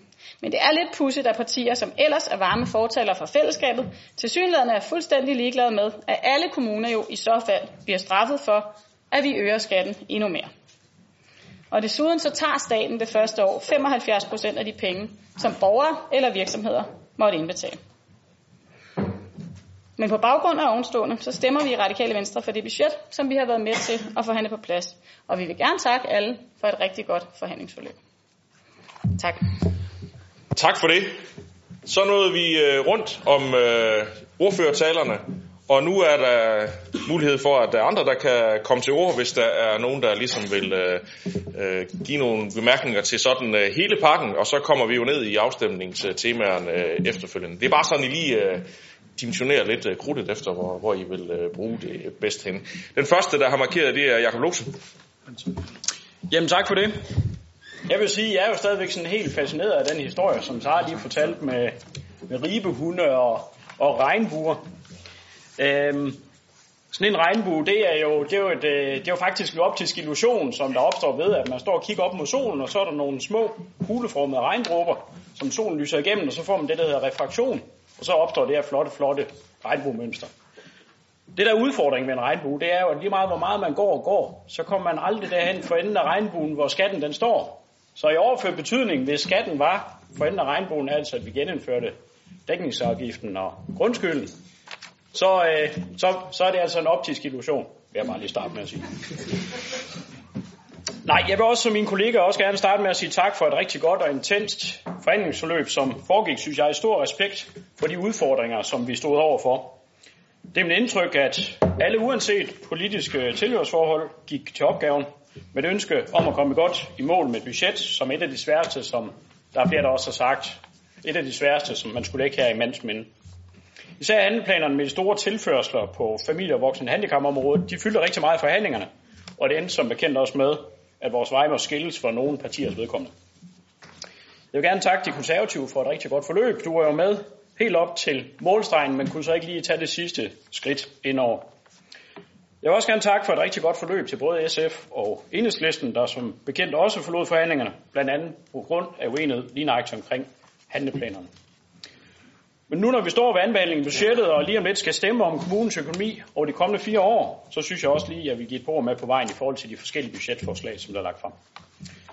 Flere af vores kollegaer har redegjort for udfordringerne i forbindelse med dette års budgetforlig, hvor finansieringssiden som bekendt blev til af et øh, kludetæppe af forskellige finansieringskilder, herunder besparelse på de store velfærdsområder og i den kommunale administration. Et noget lavere, jeg vil snart kalde det tenderende uambitiøst anlægsniveau, hvor vi jo faktisk har reduceret vores anlægsniveau fra 170 millioner kroner om året til 150 millioner kroner om året. Det er altså ikke ret meget, når man kigger på en kommune af Esbjerg Kommunes størrelse. Og jeg er måske lidt til gode stadigvæk lige at høre, hvad det er for nogle store præcisprojekter, vi skulle pille ud af vores anlægsramme, hvis det var, at vi skulle endnu længere ned. Derudover også en reduktion af kapitalapparatet, altså øh, en reduktion af de penge, som vi bruger på vedligehold af veje og bygninger. Et generelt modhold med i gang sætte nye udgiftsdrivende initiativer, men altså også en skattestigning på personskatterne med 0,2 procentpoint. Det skal ikke være en hemmelighed, at der ikke lige øh, står skattestigning på side 1 i Venstres partihåndbog. Men når situationen var, som den er i år, mente vi også i Venstre, at det var legitimt også at tage det instrument i brug. Det skal nu heller ikke være nogen hemmelighed, at vi i Venstre også håber på, at øh, tiderne de bedre sig, og vi får en bedre økonomi, således at vi rent faktisk også kan sænke personskatten igen. Samlet set så mener jeg, at vi er nået mål med et balanceret budget, som løser de store økonomiske udfordringer, primært på familie- og voksne handicapområdet, og som også når de økonomiske måltal ude i overslagsårene. Hvis vi så derimod ser på, hvordan SF og Enhedslisten har valgt at tilbage, tilvejebringe deres finansiering, så er det altså i stedet valgt at give skatteskruen et ekstra vrid, og derudover også valgt at gen, genindføre dækningsafgiften samt øge grundskylden. Og det kan jo godt lyde besnærende at stille netop på de skatteskruer, men vi skal bare huske på, at for både dækningsafgiften og for grundskylden, der gælder det. Det er altså noget, man betaler, uanset om man rent faktisk tjener penge eller ej. Så det er altså det, som SF og Enhedslisten de vil, at øge beskatningen på at drive erhvervsvirksomhed. Øge beskatningen på de virksomheder, som vi gerne vil have nogle flere af i vores kommune, for det er nemlig dem, som der skaber den vækst, som vi skal leve af. Det mener vi er den forkerte vej at gå. Med til historien hører faktisk også, at der ikke er mange andre kommuner i landet efterhånden, som længere opkræver dækningsafgift, fordi de godt ved, at det er tosset at lægge snubletråde ud for virksomhedernes vækst. Vi mener også, at det er en forkert vej at gå, at man gør det dyrere for borgerne at bo i deres eget hus, og derved skaber usikkerhed omkring boligejernes økonomi. Og så ved jeg ikke, Diana, om det var en fortalelse, hvor du sagde, at dem, der tjener mest, de betaler mindst i skat. Ja, ja. Jeg tænker, hvis, hvis man er nået dertil, hvor man betaler topskat, så betaler man også rigtig meget i skat. Så den tror jeg lige, vi skal regne efter her bagefter over, over budgetmiddagen. Så det bliver helt klart et nej tak herfra til SF og Enhedslistens finansieringsforslag. Forlispartierne er også blevet skudt i skoene af de to partier, på en pæn måde, bevares, at der, der skal spares rigtig meget på familie og voksne handicappede. Og det er også faktuelt korrekt, at der er en forskel på de midler, som SF og Enhedslisten øh, ønsker at tilføre områderne versus de midler, som budget, forlispartierne med vores budget har kunne tilføre. Men det ændrer altså ikke på, at om årets budgetaftale med handleplanerne tilføres rigtig mange nye penge. Det betyder, at familieområdet tilføres netto 241 millioner kroner over de næste fire år, og voksne handicappede de tilføres 110 millioner kroner over budgetperioden. Det er altså nye penge, som ikke var i budgettet, med mindre vi prioriterede at tilføje de midler til budgetterne. Med til historien hører også, at vi i forlispartierne også var enige om at dæmpe de værste besparelser, som er beskrevet i handleplanerne. Og det arbejde vil så pågå i de to fagudvalg inden for kort tid. Jeg vil også gerne, som de andre talere, slutte af med endnu en gang og sige tak for kampen til mine gode byrådskollegaer og for god betjening af folk i særdeleshed økonomi og generelt i hele administrationen i forbindelse med forhandlinger. Tak for det. Så er det Søren Heidel Andersen. Anne-Marie, det jeg prøvede at gøre klar ved at sige, at det flertal, der vil være over i Blå Blok, der kan man jo se, hvor, hvor hvad skal man sige, besparelserne de vil gå hen af. Det er det, jeg synes, der bliver meget klart eksemplificeret i forhold til Majbrits øh, budgetforslag. Jeg, jeg har hverken regnet dig med i rød eller blåt, men, men jeg, jeg, jeg blev faktisk i tvivl om, om du var, du var springet helt over til, til blå, eller, eller du var på, på vej til rød. Øh, så, så, så det blev, blev jeg bare. Men, men det var bare for at eksemplificere, hvor at forhandlingerne vil, vil i hvert fald ikke blive mere øh, skal vi sige, velfærdsorienteret i forhold til, øh, hvis vi ikke havde været der. Så er det Hans Erik Møller. Ja, tak. Jeg er fuldstændig enig i, at det har været øh, nogle hårde forudsætninger, der har været, inden vi går i gang med det her budget. Og der har jo også øh, Øh, mange debatter undervejs, og som mange har nævnt, så er der mange tisler i sådan et budget. Der er også mange roser, der bliver købt og der bliver solgt. Og, og sådan er det jo i et budget, og nogle gange så er der nogen, der indgår et forlig, og, og det er også fint. Og, og det er jeg sådan set også med på. Det er slet ikke det. Men der er nogle enkelte hjørnesten, hvor jeg synes, at der er to forslag, nemlig voksenområdet og familieområdet, som både er stillet fra SF og Ø, og som også er i forlisteksten. Forskellen er, øh, at, og jeg vil godt sige inden, inden det her, fordi jeg synes lige, jeg er ret, at jeg synes ikke, man kan snakke om overforbrug. Man kan snakke om overforbrug i forhold til et budget. Men her er der nærmere tale om, at man har underbudgetteret det, som rent faktisk var serviceniveauet. Og langt hen ad vejen faktisk også det, bare for over lovgivningen, vi skal have med til. Og derfor synes jeg også, øh, Jacob, at vi skal ikke bilde folk ind, at der tilført flere midler for at give dem et løft. Der er tilført flere midler, fordi vi har underbudgetteret i rigtig mange år. Og det er positivt, at nu begynder vi at holde op med det her underbudgettering og skal give alle de tillægsbevillinger gang efter gang. Forskellen på de to forslag i forlis øh, kredsen og i SFØ, øh, det er, øh, som det også er nævnt her, at i den her handleplan, der er der noget af det her bilag til handleplan. Og der ligger nogle ret ubehagelige forslag, som rammer de svageste i Esbjerg Kommune. Der er redegjort for dem hen ad vejen her. Det gør der ikke i SF og Øs forslag. Og derfor vil det være meget, meget glædeligt i mit hjerte, mit socialdemokratiske hjerte, hvis vi kunne skifte de to forslag ud med dem, der var i forligspartiet. Derfor vil jeg meddele her, at jeg stemmer for forslag 4 og 5. Jeg mener det, de to. Så er der hele finansieringen. Og der har jeg hørt, at der nok ikke kan skabes et flertal her i øh, byrådet. Jeg vil altså bare lige sige, når jeg hører det så mange gange, at vil I virkelig begynde at beskatte jeres virksomheder? Altså for det første, dengang vi havde dækningsafgiften, der var ikke så meget problematik i det. Der var ikke så mange virksomheder, der faktisk overvejede at flytte fra Esbjerg. Der var faktisk nogen, når man snakkede med dem, så var der mange andre goder.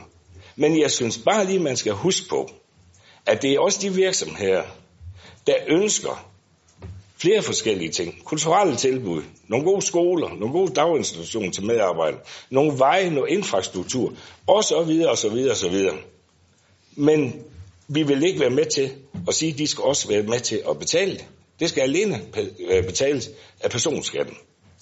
Og det er det, jeg ikke forstår. Og så forstår jeg slet ikke, oven i det, så ligger man jo også en masse af tilskud til Esbjerg Erhvervsudvikling, der er Business Esbjerg nu. De kunne så også tage lidt mere kontingent ved virksomheden, hvis det var det, de ville. Derfor vil jeg da også ønske, at byrådet vil lytte lidt efter de to regnbuer, og så ligge lidt for enden af dem. Så derfor stemmer jeg også for forslag 8 og 12, så vidt jeg husker, fra SF. Og hvis det er sådan, at de ikke udskifter dem, så står jeg selvfølgelig ved efterfølgende hele forliget. Men det kunne jo være, at byrådet måske lige skiftede lidt ud i netop de forslag. Tak for ordet. Så er det Diana. Nu er der godt nok ikke nogen, der nævnte mit navn, men jeg kunne godt mærke øh, nogle af, af, af skuddene, hvor de var rettet hen i talerne. Der er lige et par stykker, der har fået mig op at stå. Blandt andet øh, Majbrit, øh, Andrea. Det er ikke så meget skuddene, det er mere udlicitering. Det, det er simpelthen det er så sjovt, øh, at man fra borgerlig side tror på, at man ved at skabe udlicitering, altså på, få virksomheder til at øh, stå for en privatisering og en udlicitering, altså nogen, der skal tjene penge på borgerne, kan få mere for pengene, altså mere service for borgerne. Men altså, i dag har vi en mængde midler, øh, som vi bruger. Vi har prøvet det på rengøringsområdet, hvor det jo viste sig, at det blev alt for dyrt for os, og det blev for dårligt. Man har prøvet det andre steder på ældreområdet. Det bliver for dyrt, og det bliver for dårligt. Fordi der er jo nogen, der skal tjene penge. Og sådan som vi efterhånden er skåret ind til benene i forhold til den service, vi har, jamen så det, som virksomhederne skal tjene, det skal jo tages yderligere fra øh, den service, vi kan tilbyde borgerne.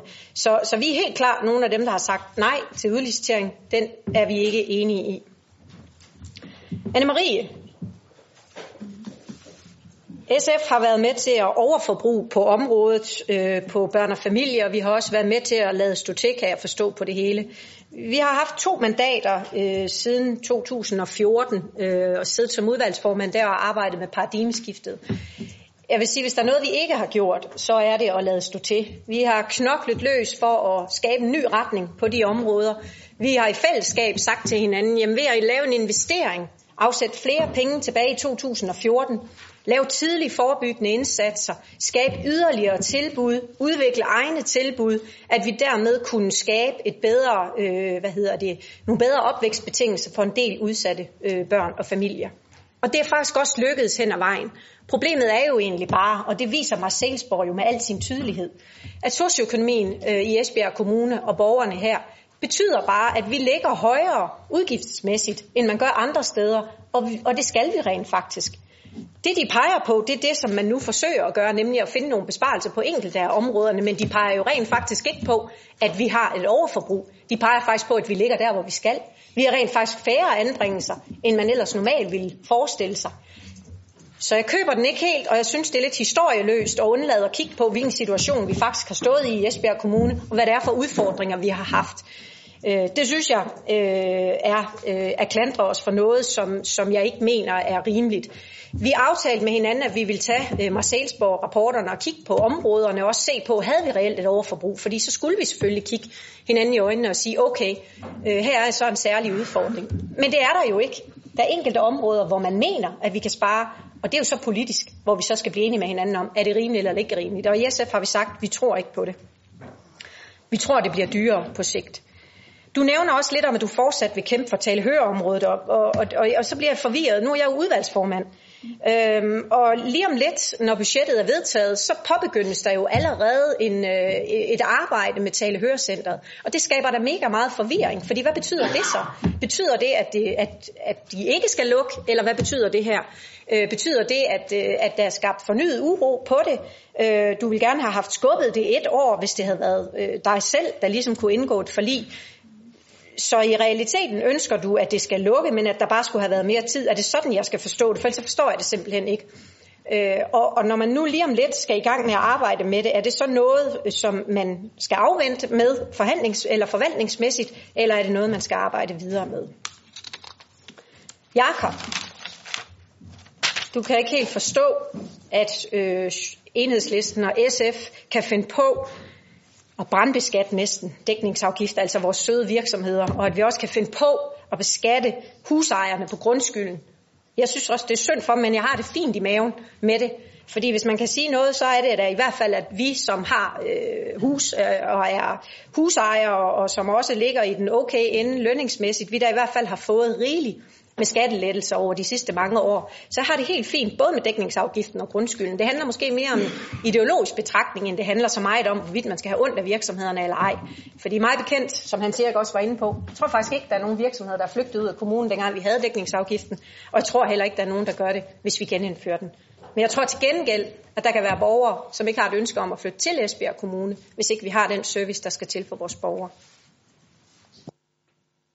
Tak for det. Så er det Sara. Ja, jeg har ikke flere eventyr med i ærmet i dag. Øhm, jeg kan selvfølgelig bare læse den op en gang til. Det kan være, der var noget, I missede jo undervejs. Øhm, fordi det var jo et eventyr, Jacob.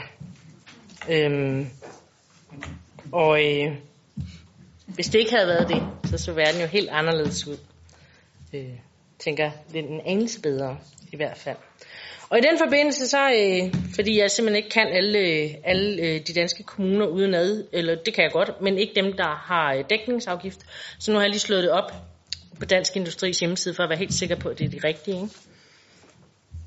Bare lige for at starte med øh, de byer, der er med i seksby-samarbejdet, så har følgende kommuner dækningsafgift. København, Aalborg, Randers, Aarhus og Odense. Mm. Så det er så de fem andre end os. Sådan. Ikke? Mm? Godt. Og så øh, er de 17 kommuner, der er i hovedstadsområdet, der har de sjovt nok alle sammen en dækningsafgift. Øh, jeg tror, den laveste, den ligger på lige omkring øh, 5 promille. Det er Frederiksberg. De har en konservativ borgmester, hvis der er nogen, der er i tvivl.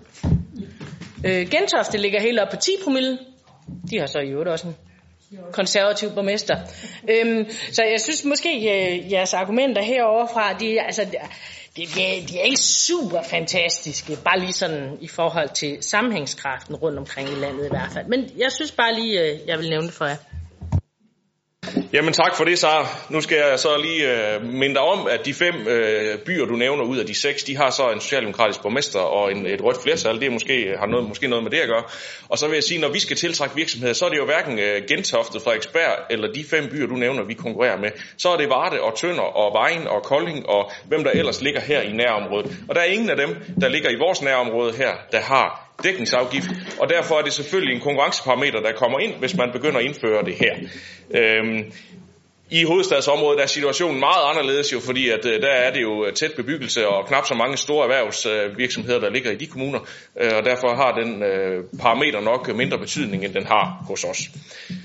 Jeg ved godt, der har været noget dækningsafgift i Kolding, hvis det var det, du ville øh, komme ind omkring. Fredericia er også øh, socialdemokratisk kommune derovre, ja. Men øh, lad, det, lad det nu være ved det. Øh, vi er sådan set meget interesseret i at tiltrække flere virksomheder her til vores øh, og så skal vi jo ikke opsætte øh, flere barriere for dem. Og de virksomheder, de betaler jo altså skat. Rigtig mange penge i skat, hvis de ellers tjener nogle penge. Øh, det er sådan set en ret vigtig forudsætning i det her. Hvis man har en lille IT-virksomhed, virksomhed, som tjener styrtende med penge, så bliver de så ikke beskattet af en, øh, af en dækningsafgift, hvorimod en virksomhed, der har kæmpe store lagerarealer, som ikke tjener penge, de bliver så beskattet, fordi det handler om, hvad det er for nogle bygninger, man har. Derfor er den skat meget uretfærdig i forhold til at skulle øh, følge det princip om, det er de bredeste skuldre, der skal bære mest. Og det bringer mig sådan set hen til øh, det, som øh, Diana sagde før, fordi Jakob prøvede lidt at høre, om det var en fortalelse, da du sagde, det er de, jeg, jeg skrev det ned, fordi jeg tænkte, det skal jeg lige huske at have ordret. Det er de, der tjener mest, der betaler mindst som følge af det skrå skatteloft. Det du så ikke sagde, det er så er stigningen, ikke? Men stigning, det, det er ligesom når man skal snakke om øh, skattelettelser, så, så er det den rabat, man får, man taler om, i stedet for hvad det egentlig er, man betaler i skat. Altså, øhm, jo, jo, men altså, det kan man sige, det er grunden til, at vi har et skråt skatteloft, det er jo fordi, der er grænser for, for, hvor mange penge vi som samfund vil tage fra folk, der har tjent dem. Og det er så der, når man rammer det loft, så får man ikke lov til at aflevere flere af sine egne penge. Øh, det, det, er jo, det, det virker jo lidt som om, at, øh, at øh, der er sådan lidt misundelse i, at der, der er nogen her, der, der faktisk tjener mange penge og betaler dermed meget i skat. Jeg har før skitseret vores skattesystem ud fra 10 personer, der tager ud og spise. Jeg kan gøre det igen, fordi der er nogen, der ikke har hørt det før. 10 personer tager ud at spise. De deler regningen, ligesom de betaler skat. 1000 kroner koster det. De fire første, de spiser gratis. En spiser for 10 kroner, en for 30, en for 70, en for 120, en for 180, og den sidste betaler 590. Det går rigtig godt. Alle er godt tilfredse med det. Indtil en dag, hvor restauratøren siger, nu får I 10% rabat på regningen. Så får de rabat, og så øh, bliver de jo enige om øh, ret naturligt, at jamen, så betaler man selvfølgelig samme andel af det. Så begynder de øh, fire, øh, der ikke har betalt noget, og undre sig over, hvorfor får de andre noget rabat? Vi får jo ikke noget ud af det. Og øh, de andre synes, at øh, ham, der betalte 590, nu får han alt for meget rabat, for han får hele rabatten jo næsten, ikke? Så banker de ham. Næste dag kommer han ikke. Hvad sker der så? Så mangler de 550 kroner, da de skal spise. Ergo, det er sådan, vores samfund er bygget op, så hvis vi begynder at jage dem ud af landet, eller, eller, eller gå efter dem, der faktisk betaler den største andel af skatten, så har vi lidt udfordringer her. Så det er skrå skatteloft, fordi nogen har ramt loftet, og lad, lad det nu være ved det. Øh, alle kommer til at bidrage ved, at vi øh, sætter skatten lidt op. Nå, det var lige øh, for lige at få øh, løsnet stemningen lidt op igen. Vi har flere på listen. Den næste, det, den næste, det er Connie Geisler. Ja, Jesper, nu kan du jo være årsag til, at vi alle sammen sidder og bliver sultne, når du snakker så meget om mad og det at være ude at spise. Det var en meget svær opgave denne gang at få lavet et budget, hvor der skulle spares så store beløb. I Socialdemokratiet, et af de socialistiske partier, der har vi valgt at blive ved forhandlingsbordet og få indflydelse og indgå budgetforlig i dag. Der er emner i SF's og enhedslistens eget budget, som Socialdemokratiet har kæmpet for at få indført, blandt andet dækningsafgiften.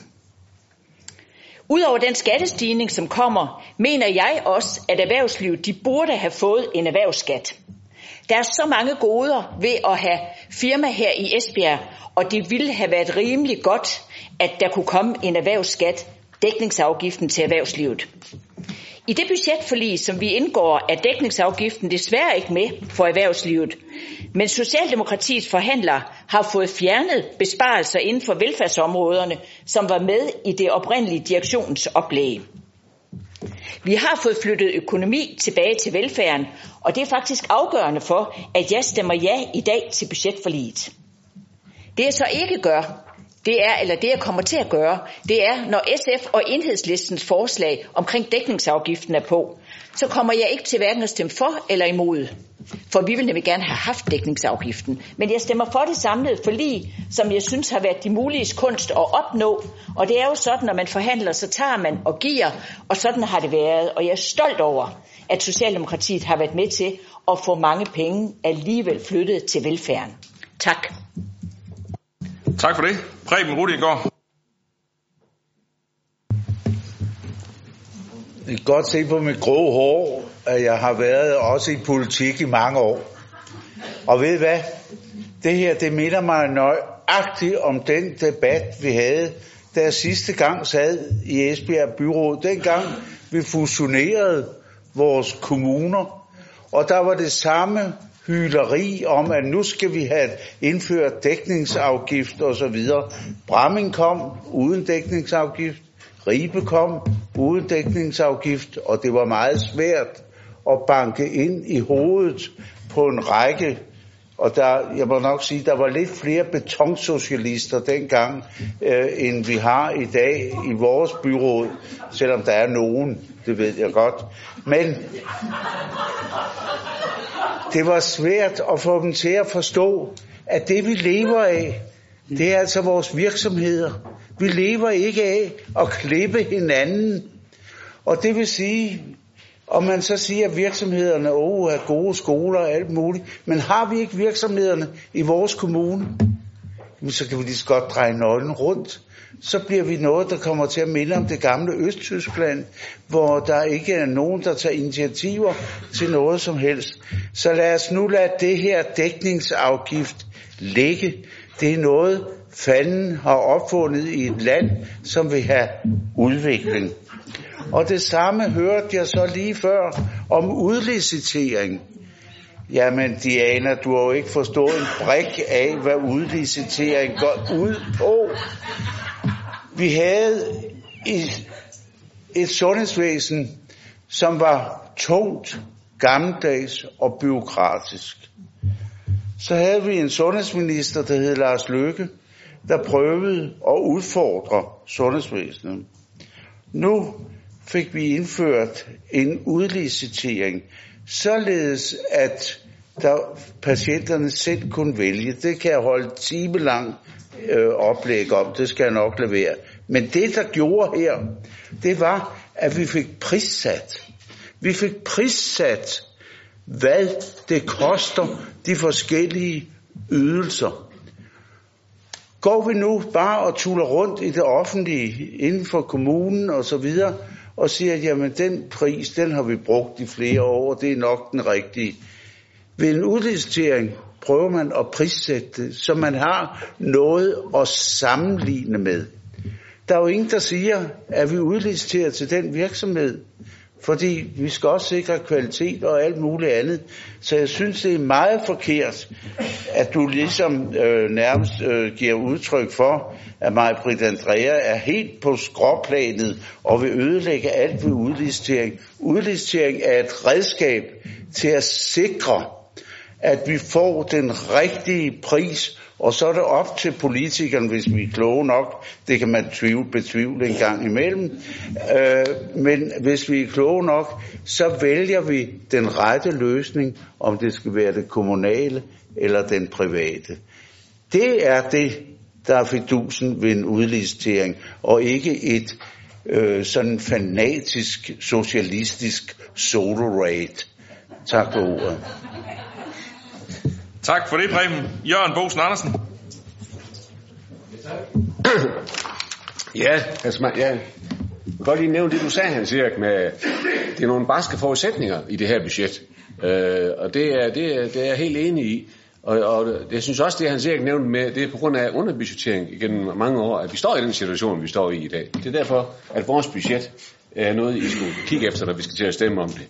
Og, og når vi så er gået i år øh, fra budgettet, så vil jeg sige, det er ikke sådan, vi er ikke, Diana har også nævnt det, men øh, vi er ikke et parti, der normalt render af pladsen.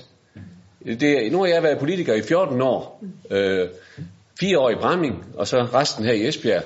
Og det er første gang, at jeg ikke er med i et budgetforlig. Så det synes jeg, det belyser jeg godt, at, øh, at det er ikke noget, vi normalt gør. Kun når det er nødvendigt. Øh, og så har der været virksomhedsskatten, den har jeg været meget øh, nævnt her øh, som et stort problem, at vi foreslår det. Og øh, det synes jeg så ikke, det er. Jeg, kommer fra Bramming, som nogle af jer ved, og der har vi ikke dækningsafgift. Men jeg synes, en af grundene til at, at argumentere for, at vi skulle være sammen med Esbjerg, det var, at her var en dækningsafgift. Her havde man taget det med i betragtning, at øh, virksomhederne også skulle tage, betale en del af gildet. Så det var faktisk noget af det, der tiltrak mig rigtig meget ved at komme med til Esbjerg. Skal jeg lige helt så sige. Øh, og så, så for, nu skal jeg nok lade mig at køre mere rundt i det, men øh, Sara havde jo en fin sammenligning med andre kommuner i de største i Danmark. De har også dækningsafgift. Det vil jeg ikke komme nærmere ind på igen. Og så er der så øh, øh, grundskylden. Jamen, øh, det er da rigtigt. Og der synes vi jo så, når vi nu foreslår grundskylden, at den skal stå for tur, det, det, det kan vi godt klare. Os, der bor i hus og betaler grundskyld, det, øh, det vælter ikke vores budget. Det, kan, det vælter heller ikke mit budget. Jeg er lige blevet pensionist, og jeg tjener ikke en af dem, der er højst lønnet. Men jeg mener, at vi har en, et hus, og vi har noget værdi stående, og det kan vi godt betale øh, den øh, skattestigning her, der ligger i den nye grundskyld. Så det, det synes jeg godt, jeg kan stå inden for, at det er ikke noget, behøver ikke at blive noget problem. Og så, øh, så har vi jo øh, lært at leve med det. Altså simpelthen, øh, øh, øh, det, var nok, det var nok stort set det, jeg vil sige. Jeg kan se, at hjernen hun sidder og grifler ned mere. Så øh, det bliver så min ord lige til, til beværtningen her omgang. Tak for det, Anne-Marie Geisel Andersen. Ja. Ja, jeg vil øh, tænde mikrofonen og sige, at øh, der er en anden, der ikke er slået. Ja. så, tak. Det kunne jeg godt, ja. Så står lige sådan af. Men så kunne jeg få en Sønderby hår, så kunne han hjælpe lidt til. Han vil så gerne sidde her også. Nej. Hvad hedder det? Øhm, jeg vil bare sige, at vi i Radikale Venstre er vi ikke kategorisk mod en dækningsafgift. Men vi frygter rent faktisk, at det vil betyde, at færre virksomheder vil slå sig ned her, eller vil blive her i kommunen. Og vi har som bekendt i forvejen vigende skatteindtægter, både på personskatter og selskabsskatten. Og jeg har slået dækningsafgiften op. I trekantsområdet, ja, der har man dækningsafgift, og i de store områder, i de store byer. Men samtlige kommuner rundt omkring os, de har jo ikke. Og det betyder jo noget for konkurrencen. Og derfor vil jeg spørge Hans Erik også, hvor mange af de omkringliggende kommuner, der havde dækningsafgift dengang vi havde. For det gør en forskel. Uanset hvad, med eller uden radikale venstre, så var der ikke flertal for at genindføre dækningsafgiften, og det har vi forholdt os til. Som sagt var vi også med på at kigge på grundskylden, og vi gik med til en personskat. Så Søren, jeg tænker svaret, det er givet. Vi er ikke røde, vi er ikke blå. Vi er lilla eller lyserøde.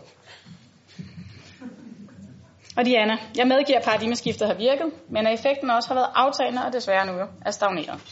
Og jeg siger heller ikke, at SF har overforbrugt, men at SF er med på at lægge budgetterne urealistisk lavt. Og ja, man kan altid være bagklog, men vi ligger desværre, som vi selv har ret op. Min budgettal sagde, at vi skulle dække det overforbrug, der har været på områderne, fordi det tidligere byråd skar budgetterne urealistisk langt ned. Så ja, når jeg taler om overforbrug, så er det i forhold til budgettet.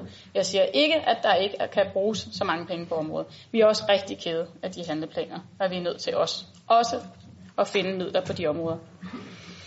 Og i forhold til, og, og han siger, at jeg vil hjertens gerne stemme sammen med dig i forhold til de to handleplaner, men vi mangler bare finansieringen. Og for os er den altså altafgørende. Vi er nødt til at have pengene, før vi kan bruge dem. I forhold til talehørecenteret, Diana, øhm, der ja, der har vi skåret. Men hvis du læser budgetaftalen, så skulle der meget gerne stå, så skulle der ikke stå, at vi vil nedlægge centret. Det gjorde jeg meget af at sige, at det ord ville vi ikke bruge, men at vi ikke kunne finde, finde finansiering længere frem, end det vi fandt. Det var den formulering, vi blev enige om, så jeg håber så sandelig også, at det er det, der står. Og hvis du hørte min tale, så sagde jeg, at i et radikalt budget, så havde tale- og hørecenteret været fuldstændig friholdt. Og det er også et af de forslag, jeres budgetforslag, som jeg gerne havde stemt for, hvis det havde været del af den samlede pakke. Og det vil jeg fortsat kæmpe for. For her tror jeg nemlig også, at vi skyder os selv i foden. Jeg tror ikke på, at der vil være noget som helst vundet ved at smøre indsatsen bredt ud. Hverken menneskeligt eller økonomisk. økonomisk. Ved at børn med tale- og hørehandicap kommer rigtig dårligt fra start. For at være med sprogligt fra starten af, det er så afgørende for børnenes videre liv. Så svaret er ja, jeg vil kæmpe for, at centret fortsætter. Og det har vi gjort før. For Rindbjerg er som bekendt ikke nedlagt, selvom den har været lukningstroet. Og vi har kun givet kun 180 og Headspace, og sikkert også en række andre tiltag og tilbud finansiering et par år frem.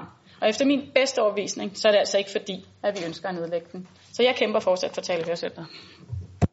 Tak for det. Så er det øh, Diana.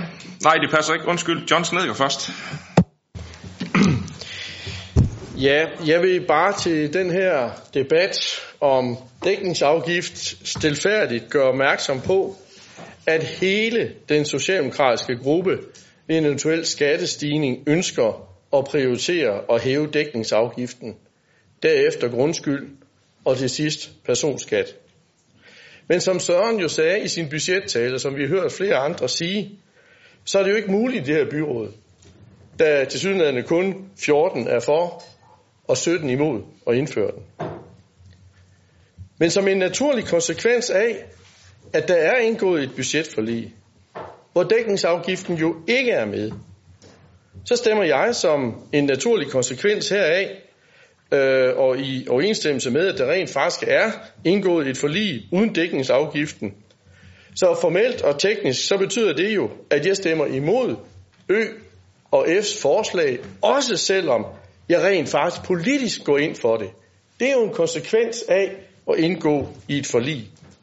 Og så vil jeg bare sige til dig, Preb, at tænk hvis nu, jeg husker den debat, som var det i går, det var faktisk en rigtig god debat. Tænk hvis vi nu i 2005, altså i 15 år, havde inddrevet den dækningsafgift. Hvor mange penge ville vi så ikke have haft? Kunne det være, at vi havde stået ikke og skulle lave de mange besparelser, vi har gjort i mange år? Jeg lader det bare lige stå et øjeblik, fordi det kan vi jo ikke vide. Det blev jo med jeres snævre flertal vedtaget. Det lader vi lige svæve i vinden uh, et øjeblik. John, som du gerne vil have. Nu er det Dianes tur. Jeg vil undlade øh, at komme meget ind på, hvorvidt øh, det er, jeg kan ikke engang huske, hvad du kaldte det, min øh, tilgang til udlicitering, men jeg vil vente den om og så sige, at din florumbundne, meget liberalistiske tilgang til udlicitering, øh, den deler jeg ikke, og jeg deler heller ikke din blomstrende fortælling om, øh, hvad hedder det, privathospitalernes indtog i smadringen af vores sundhedsvæsen. Så der tror jeg bare, vi er for langt fra hinanden til, at vi her kan komme ind i en sådan forholdsvis dialog, som vi kan få noget ud af i begge to. Der er simpelthen et, et, det døde hav imellem, tror jeg. Men lad det nu ligge.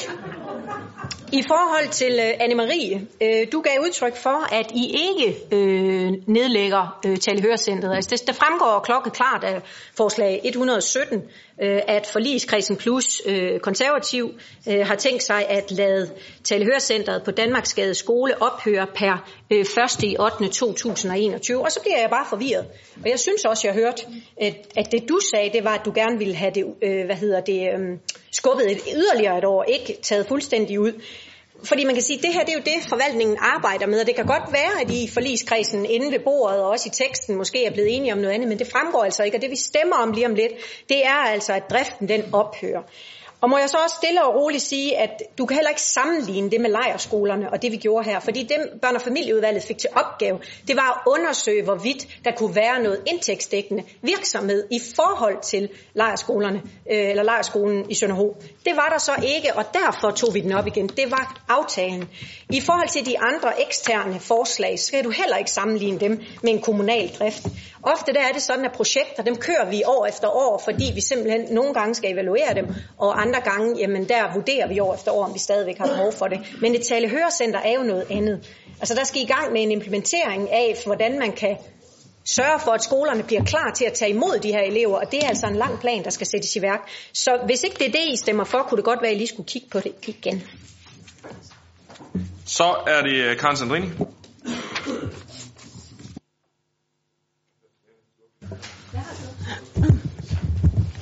Ja, jeg havde faktisk skrevet noget ned, men der har været så meget diskussion, dis, øh, diskussion, så jeg ved slet ikke lige, hvor jeg skal starte henne. Der blev diskuteret ideologi, og vi ved jo godt, hvad vi hver især står for. Øhm, og det her budget, det var overordentligt svært at gå ind til, fordi vi vidste, at det her det ville have konsekvenser for, for rigtig mange mennesker. Øh, så det er ikke nogen dansk bureauser at sidde og fjerne millioner eller tilføre, nogen, eller tilføre millioner, og man ved, at det her det kommer aldrig nogensinde til at række ude i, i overslagsårene. Øhm, men derfor så synes jeg alligevel, at vi har været milde i forhold til det, vi kunne være det første år. Og så håber vi selvfølgelig på en øh, bedre udlicitering fra, fra staten af, så vi kan give lidt mere til de, til de folk, der har behov for det. Men jeg bliver nødt til at understrege, at, øh, at vi har friholdt stort set de fleste besparelser på folkeskolen. Det er altså en forudsætning for, at folk de har lyst til at flytte til Esbjerg Kommune, at folkeskolen det er... Øh, det, det, altså det, er en, det, er, det er en forudsætning for, at folk de har lyst til at tage deres børn med til kommunen, så de kan få en ordentlig undervisning. Ikke kun af, af diverse vikar, men faktisk også af lærere, der har lyst til at være der. En reduktion i lærerlønnen og øh, en ændring i vikarpuljen og, øh, og en fjernelse af, af vores øh, lejerskoler, det vil bestemt ikke bidrage til, at man får lyst til at flytte sine børn til Esbjerg Kommune. Så det har været det lyder tavligt, når jeg siger, at det har virkelig været... Øhm, der er faldet sten for hjertet, fordi vi er friholdt. De, jeg ved godt, der er andre områder, der kommer til at, at, at bøde for, at, at man ikke tog for det område. Vi havde bare ikke mere at give af på, på folkeskolen, og vi har heller ikke mere at give af i de andre områder, det ved jeg godt. Øhm, men vi håber selvfølgelig på, at der er noget, der ændrer sig øhm, i de kommende år, og vi kan se en bedre økonomi. Fordi vi, skal, vi skulle jo finde pengene forskellige steder fra. Øhm, så om det her det har været øh, øh, en nem omgang, det har det bestemt ikke. Øhm, så ja, det var bare lige det, jeg ville sige. Tak for det. Så er det Sara Nøjes. Ja, så du havde glemt mig. Der er flere Ja. på listen endnu. Ja, ja, ja. Du kan lige så godt skrive mig en gang til med det samme. Nå, så er vi sikre den her gang. Karen er fuldstændig enig. Der er ikke nogen af os, der betvivler, at det har været hammerende svært for jer, der også blev til sidst. Overhovedet. Men ja, derfor er vi stadigvæk uenige i jeres prioriteringer. Øhm. Og det er godt, du kommer tilbage på plads, Preben. Fordi at, øh, har vi lige noget, vi skal have snakket om, tror jeg. Jeg kunne godt lide din, din fortælling i forhold til, at der var ikke dækningsafgift i Ribe. Der var ikke dækningsafgift i Bramming, og så kom vi til onde store Esbjerg. Ja. Og hvordan er det så gået siden, kan man jo så overveje. Ikke? Altså, nu står vi her med økonomisk uføre endnu en gang. Fuldstændig som John han sagde tidligere. Ikke? Kunne være, hvis vi havde beholdt den famøse dækningsafgift. Bare en anelse dengang tilbage i 2006, at øh, syv, der så havde været lidt mere at gøre med. Jeg tvivler nu, for jeg er sikker på, at I så havde I brugt pengene på noget andet. Men altså, man har jo lov at, at prøve at lave regnstykket. Og til så din, din udliciteringssnak øhm, i sundhedsvæsenet og alle dens luksaligheder øhm, ja, jeg har jo været ansat i det danske sundhedsvæsen i en del år. Og øh, ikke helt så mange som dig, det er korrekt. Det har absolut ikke været en dans på roser i forhold til, at man så har udliciteret, og der faktisk var tvungen udlicitering af hele øh, patientgrupper, patientopgaver og sådan nogle ting. Fordi et, når der så var problemer, hvis de var for tykke, hvis de var for tynde, hvis de var for besværlige, for gamle, for demente, alle mulige andre ting, som vi andre skal tage os af ligegyldigt hvad, Så blev de losset tilbage over til det offentlige. Dem gad de private jo sjovt nok ikke have noget med at gøre. Det var for besværligt, det var for dyrt, og så var der rent faktisk nogen, der skulle tage sig af dem. Kun dem, der kan komme ind, lægge sig ned, holde deres kæft, og så gå igen bagefter, dem ville de private have. Det var selvfølgelig meget fortegnet, men det er altså virkeligheden, og det var sådan, vi andre oplevede den. Så 700 andre ting, som jeg nok skal lade være med at sådan belemre jeg med. Men et andet regnstykke, det var det Jesper han kom med. Øhm, for, og jeg har hørt den før. Den, den, den, den bliver faktisk dårligere for hver gang, fordi du putter lidt ekstra penge på hver gang. Jeg ved ikke, om det er sådan en eller anden borgerlig tendens, I har. Men, øh, men i forhold til, at man så, hvis du virkelig vil lave regnestykket, så det skal modsvare, hvordan man betaler skat i Danmark, så skal man altså ikke ende op med, som ham den rige onkel der, så skal betale 550 kroner ud af 1000 kroner. Så skal du hjem og regne igen. Nu skal du have nogen til at hjælpe dig. For så meget kan du ikke komme til at betale i skat i Danmark som almindelig privatperson. Bare lige sådan til en orientering. En ganske sidste ting, som så er noget helt andet. Øhm, det var Connie. Øh, jeg er ked af, at du vælger ikke at stemme for vores budgetforslag. Men øh, jeg har også respekt for, at øh, når man er en del af en større gruppe, så er der nogle gange nogle ting, man er nødt til at gøre, som man ikke nødvendigvis helt har lyst til. Og jeg ved også godt, at jeg andre, der sidder rundt omkring her, I har faktisk heller ikke voldsomt meget lyst til at stemme for det, I skal til at stemme for lige om et øjeblik. Det har jeg dyb respekt for. Men at kalde socialdemokrat for socialistisk, der synes jeg godt nok, du strammer den. Det er godt nok mange, mange, mange år siden. Øhm, jeg prøvede lige at google.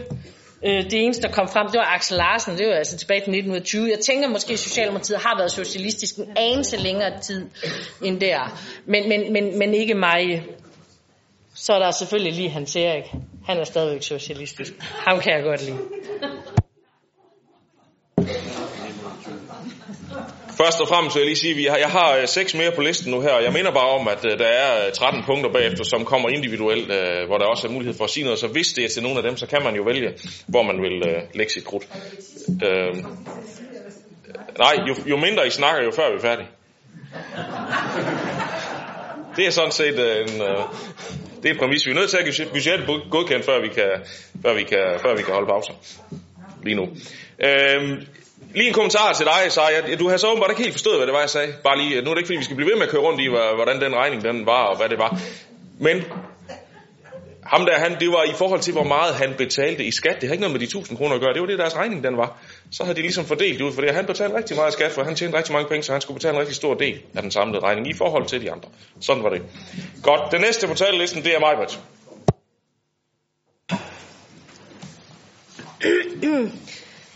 Nu øh, har jeg det jo egentlig sådan som menneske. Jeg fokuserer ikke kun på det negative, heller ikke ved andres øh, budgetforslag. Øhm, fordi jeg synes faktisk, øh, enhedslisten og SF, der er der, er der nogle sympatiske forslag øh, imellem, som øh, vi, øh, nogle af dem kunne vi jo godt tilslutte os, så fremt kommunens økonomiske situation havde set anderledes ud. Men at vi i det konservative Folkeparti mener, at boligskatterne er for høje og urimelige, det kommer vel næppe bag på nogen. Og derfor så finder vi naturligvis også et forslag om at hæve grundskylden på det nærmeste afsindige. Det mest afsindige, det mest afsindige er dog nok, at grundskyld rent faktisk er penge, der allerede én gang er beskattet, og derfor må det så betragtes som en dobbeltbeskatning. Vi hører ofte socialismens svar, og der tæller jeg øh, Socialdemokratiet lidt med, må jeg nok indrømme, øh, på, øh, på økonomiske udfordringer, at de løses via markante forhøjelser af skatter og afgifter, med baggrund i et argument om, at de bredeste skuldre skal bære den tungeste del af byrden. Men det er altså vores klare opfattelse, at netop de bredeste skuldre i forvejen bærer den tungeste del af byrden. I tilfældet med en hævelse af grundskylden er der dog ikke nødvendigvis tale om, at man alene rammer dem med de bredeste skuldre, men for eksempel også pensionister, som Jørgen også var inde på, der stadig sidder i eget hus, hvilket for nogens vedkommende gør, at de rent faktisk ikke har ret meget til dagen og vejen i forvejen. Og de skal nu straffes yderligere.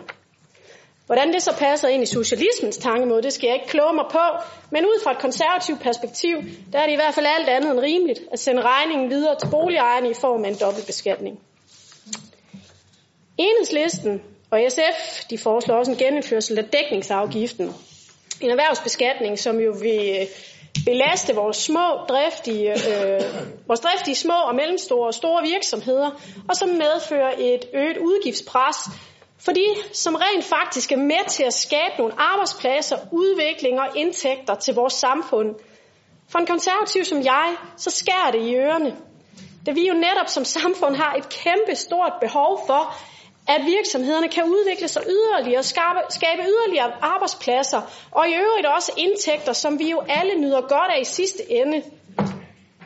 For vi skal også huske, at man som erhvervsdrivende, der betaler man adskillige skatter og afgifter i forvejen, samt påduttes alverdens former for byråkrati, som belaster vores virksomheder i forvejen.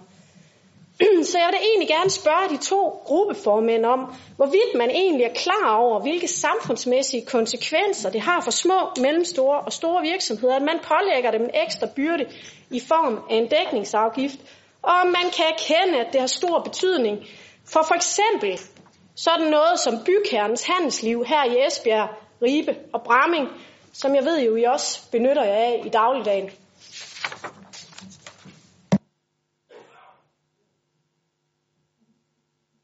Tak for det. Så er det Anne-Marie. Hun er frafald, så er det Alex. Ja, tak for det. Jeg har stor respekt for det øh, budget, vi skal stemme om her. Det er et fantastisk stykke arbejde, der er gjort. Men jeg har bare et lille øf, og det er vores kapitalapparat. Og det er især til Majbert Andreas, som jeg tror fuldstændig har misforstået et eller andet. Kapitalapparat, det er jo blandt andet vores offentlige bygninger, bygninger veje, fortov, grønne områder.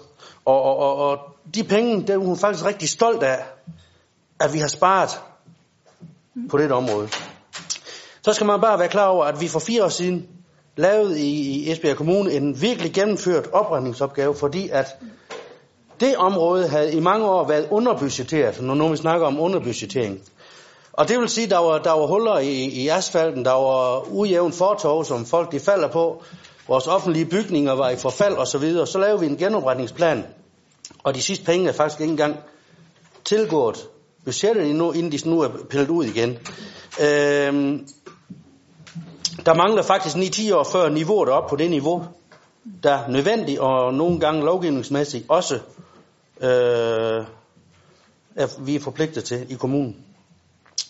Det vil sige, at niveauet på for veje, fortov, offentlige bygninger som skole, børnehave og institutioner, det vil være under middel øh, de næste mange år. Jo længere vi sparer, jo dyrere bliver det ret op. Veje og institutioner, de er blevet næsten lidt på sigt. I Venstre, der er vi godt klar over, at den besparelse, der er lavet af nød her, det er noget, man er nødsat til at kigge på inden for få år, hvis vi skal undgå, som sagt, store huller i veje og, og, og, og, og, og næstlige institutioner.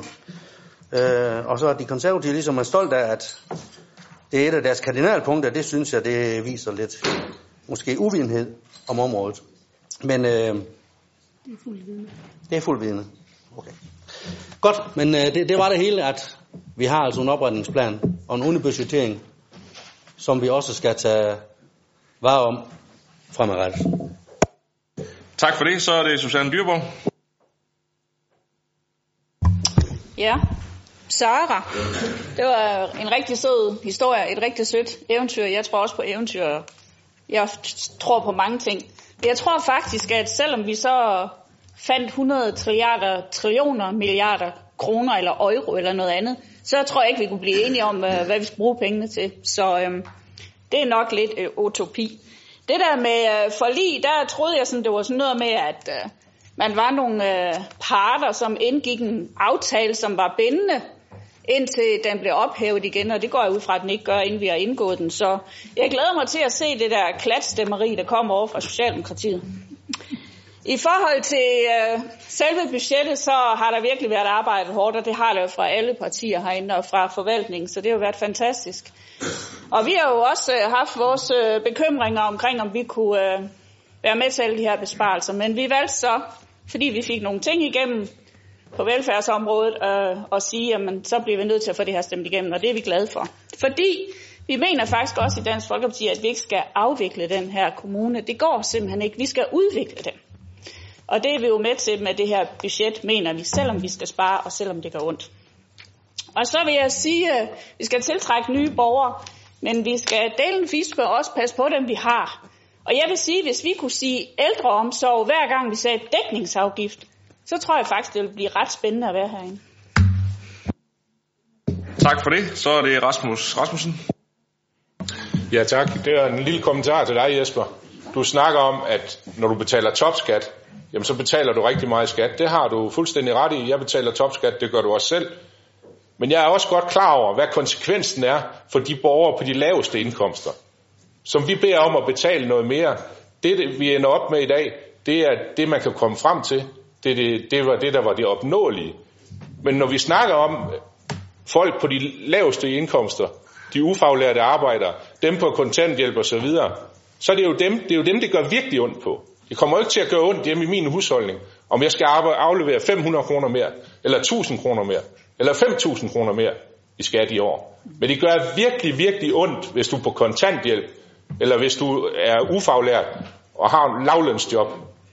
Og det, det er jo nok der, vi ser lidt forskelligt på det, og så kan det godt være, at du kan tegne et billede af, at så betaler de forskellige kager, og så betaler han mere, og de andre betaler lidt mindre, og hvordan er vi?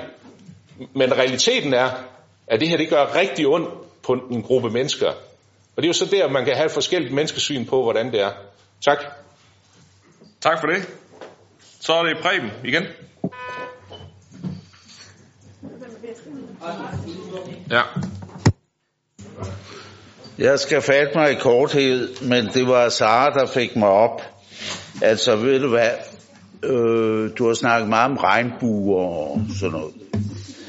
Og jeg vil gerne tilbyde dig, nu kan jeg forstå, at øh, Diana, hun øh, siger, at der er meget langt mellem os. Det er der også. Øh, på det politiske område. Ja. Men så jeg vil gerne, fordi jeg, du sagde, at du havde været i sundhedsvæsenet, der har jeg været i snart 50 år, og jeg kender det ud af.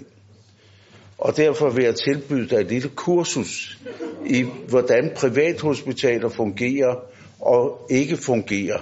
Men det var slet ikke det, jeg snakkede om, for jeg snakkede om, hvad betyder en licitation? Fordi du får prissat nogle, hvad nogle ydelser er. Og så vil jeg gerne lære dig om, hvordan DRG-takster og alt muligt er, for jeg tror, du virkelig trænger til at komme med mig ind under regnbuen.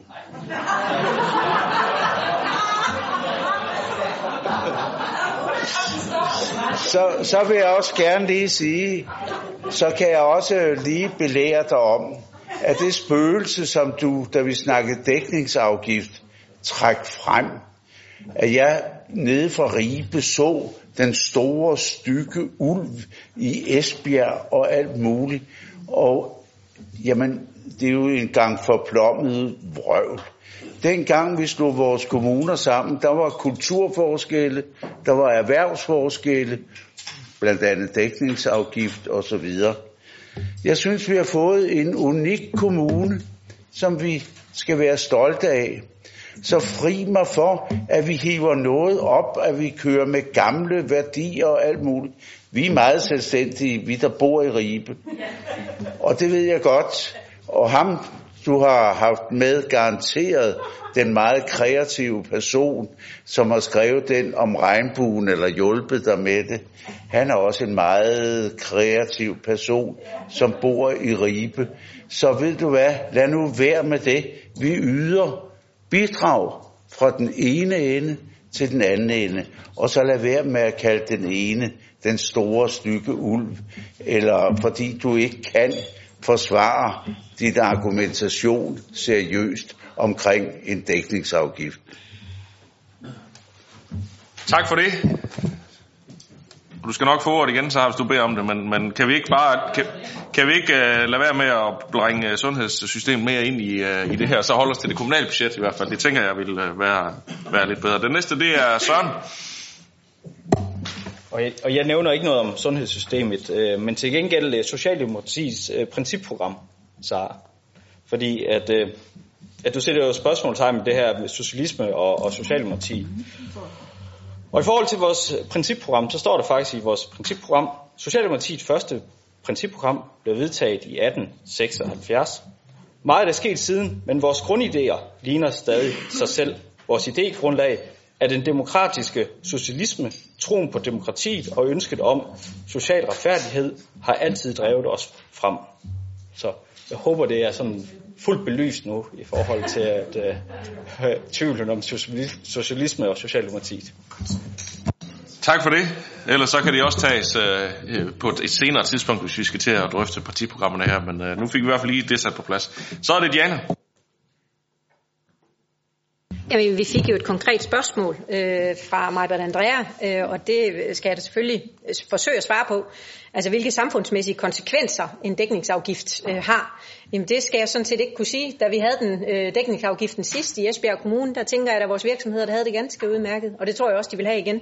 Men det, jeg kan sige lidt om, det var, er, hvilke konsekvenser de her besparelser, de nu vil have for de borgere, der rent faktisk går ud over, fordi det vil være meget store. Så derfor kan jeg af et fuldstændig ærligt hjerte sige, at jeg kan stemme glad for en genindførelse af dækningsafgiften, hvis det rent faktisk kan betyde, at de besparelser, som der rammer nogle af de mest socialt udsatte i vores kommune, på både børn, familie og voksenområdet, hvis de kan ændres. Det vil jeg fuldstændig øh, blankt erkende, uden hensyntagen til, hvilke samfundsmæssige konsekvenser en indførelse af en minimal skat på virksomhederne vil have. Så kan jeg også vente om at sige, at virksomheden efterspørger rent faktisk yderligere service fra os. Når vi har møder med dem, så efterspørger de, at vi investerer i, øh, i landets bedste folkeskole. Det vil faktisk gerne have, vi sender endnu flere penge øh, ind i vores offentlige velfærdssystem. Så synes jeg faktisk ikke, det er for meget for langt, at de selv er med til at betale. Det er selv dem, der efterspørger også øh, støtten og hjælpen ned fra vores øh, hvad hedder det, jobcentre. De har en forventning om, at kommunen står parat med, øh, med, med noget øh, arbejdskraft. Jeg synes sådan set, det er ganske legitimt, at vi øh, beder vores virksomhed om at være med til at betale. Så at lave et skræmmebillede af det, det synes jeg øh, er, er lidt åndssvagt, fordi det er dybest set ideologi. Det handler alene om, at de har en anden holdning, end vi har. Og det bliver vi aldrig enige om. Vi har ingen problemer med at lade virksomhederne være med til at betale en skat, og I har problemer med det. Sådan er det. Tak for det. Så, Sara, nu får du ordet. Tak. Og vi skal, jeg skal nok gemme den med DRG, takster, licitation og prissætning og det danske sundhedsvæsen til lidt senere i aften, hvor I andre I er gået hjem. Øhm, men Preben, det var dig selv, der startede i forhold til at sige, at dengang Ribe og Bramming skulle lægges sammen med Esbjerg, jeg tror ikke engang, du formulerede det så pænt. Det var dig selv, der startede på den måde. Og det er lidt som de store stykke drenge derovre. Det kunne du lige så godt have sagt. Det var bare det, jeg ligesom lagde lidt ord i munden på dig, hvad det angår. Fordi hvis vi nu havde haft alle de her penge og så videre, og det har vi ikke. Resten af den del vil jeg gemme til de punkter, vi skal igennem her på et eller andet tidspunkt senere på dagen. Jeg ved ikke lige helt, hvornår. Øh, og så er jeg glad for opklaringen, Søren. Så må vi lige se, hvornår, øh, eller om jeg sådan kan, helt kan få det til at passe med virkeligheden, men øh, det er så en anden side. I vores øh, principprogram, øh, der står rent faktisk også, at øh, vi i visse tilfælde kan gribe til våben.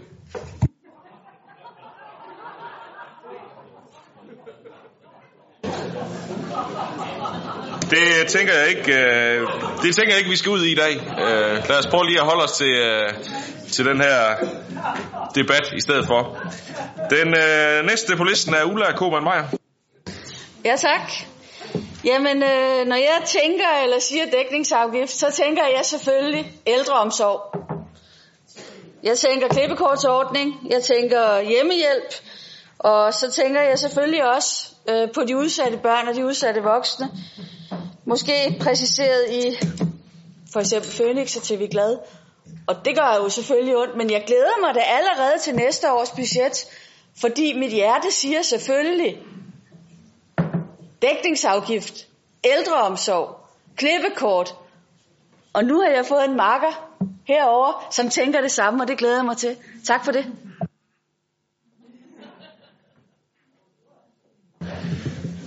Så er det Conny Geisler. Ja, nu er det jo Susanne, der får mig op at stå den her gang. Susanne Dyrborg fra partiet herover hos De Blå, ja.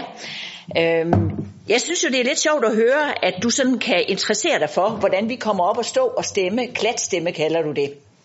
Jeg vil nu kalde det noget helt andet. Det er nemlig totalt bevidste valg, vi foretager herover. Og vi giver plads i demokratiet i vores parti, som er et socialistisk parti. Der giver vi simpelthen plads til, at vi får lov til at have vores meninger. Og når der er noget, vi slet ikke kan være med til, så har vi lov til at sige det. Vi bliver ikke banket på plads herover, og det er jeg rigtig stolt af. Så det synes jeg faktisk er rigtig fint. Tak. Se, nu er vi i den situation, at jeg ikke har flere på talelisten. Øh, så det er trods alt øh, et, et, en, en milepæl i sig selv at nå hertil. Øh, så nu øh, tænker jeg, at vi går videre til øh, selve afstemningen. Og øh, der, nu skal I høre godt efter, hvis ikke I har er fuldstændig skarpe på det. Øh, men det er sådan, at øh, der er jo en lang række punkter, 142 tror jeg der er i alt, øh, og de kommer til afstemning i øh, 19 forskellige afstemninger. Heldigvis har vi fået grupperet nogle af dem. Øh, de første øh, ændringsforslag nummer 1 til 13, de kommer til individuel afstemning, og så kommer resten i større eller mindre grupper. Og øh, der er selvfølgelig øh, ved dem, øh, enten dem, der kommer individuelt, eller ved dem, der kommer i grupper, mulighed for, at man kan kommentere, øh, inden vi stemmer. Så øh, nu går vi sådan set i gang med det, vi egentlig har debatteret den sidste øh, to timer. Godt og vel. Øh, ændringsforslag nummer 1 er fremsendt af Enhedslisten og Socialistisk Folkeparti. Det gælder sådan set øh, hele rækken her først. Og øh, den vil øh, den første her øh, omkring øh, aktiv fritid vil Diana lige sige lidt om. Så værsgo. Ja, og bare roligt. Der er ikke syv sider til hver af de her. Vi har egentlig forståelse for ønsket om, at aktiv fritid skal forankres, og rent faktisk også øh, udvikles videre med vores klubtilbud. Det er et fantastisk tilbud, og det er anerkendt i hele landet. Og der er mange ting at være opmærksom på, og øh, som man skal sikre i sådan en proces, som, øh, som nu går i gang. Og en af de helt store er jo rent faktisk, at øh, de børn, der får støtte via aktiv fritid, de er ikke i dag en del af klubtilbuddet, i hvert fald ikke dem alle sammen. Derfor skal der jo rent faktisk laves et øh, ekstra stort stykke arbejde for at finde en løsning på den her problemstilling. Og vi tror ikke på, at det kan drives uden ekstra penge i vores klubtilbud. Og vi har derfor valgt at lade de fleste midler blive på området, så de kan overføres til klubområdet til driften. Vi er faktisk endda også i tvivl om, hvorvidt det er nok øh, penge til driften, og derfor er vi også velvillige i forhold til at afsætte yderligere midler, når der er arbejdet med implementeringen. Det er et alt for vigtigt tilbud til vores udsatte børn og unge, der ellers ikke kan deltage i foreningslivet på lige vilkår med andre børn. Vi håber derfor på opbakning til det her forslag, så det ikke øh, lukkes ned. Anne-Marie? Jamen, jeg vil egentlig blot udtrykke sympati for forslaget. Jeg vil sige, efter også at have læst Aktiv Fritids høringssvar, som jo desværre først kom her senere, så lige præcis det, som Diana nævner med, at en del af de børn jo ikke er en del af, altså ikke kommer i klubberne. Det gør det jo utænkeligt lidt sværere at lave sådan en proces. Så jeg vil sige, at vi er også bare, jeg tænker, vi må jo se på i processen, hvordan det her kan forankres. Altså i Radikal Venstre, der vil vi meget gerne have, at det her tilbud kan komme alle byens, øh, kan man sige, børn i hele kommunen til gode. Men vi er lidt øh, sådan skeptiske over for, for, at det sker over klubstrukturen, men jeg tænker, at det er en proces, og hvis, hvis der skal sættes flere penge af øh, i, de, i, de følgende år, så er det jo også noget, vi kan se på næste år. Ligesom jeg håber, vi kunne med Talehørcenteret, men, men det, ja, det må vi se på processen. Så jeg deler egentlig øh, mange af de ting, altså ja, og enig med Diana i alt det, hun siger, men vi kan bare ikke stemme for det, fordi vi er med i budgetforløbet. Så øh, ja. Godt. Så er vi nået til, at se, hvor vi skal til at lave lidt øh, gymnastik første gang. Så øh, jeg skal høre, hvem der kan stemme for de her ændringsforslag fremsat af Enhedslisten og SF. Tak for det. Og hvem stemmer, og hvem stemmer imod? Tak for det. Så når vi til ændringsforslag nummer to. Det er, handler om skovrejsning. Det er Jørgen Bosen Andersen. Værsgo, Jørgen. Tak. I forbindelse med, at vi nu skal være klimakommune, og øh, er det meget vigtigt, at vi tager konkrete initiativer øh, til reduktion af CO2-udledningen. Minus 2% per år er der jo med i aftalen. Skovrejsning, det kan være med til at opfylde kommunens mål og reduktion af CO2.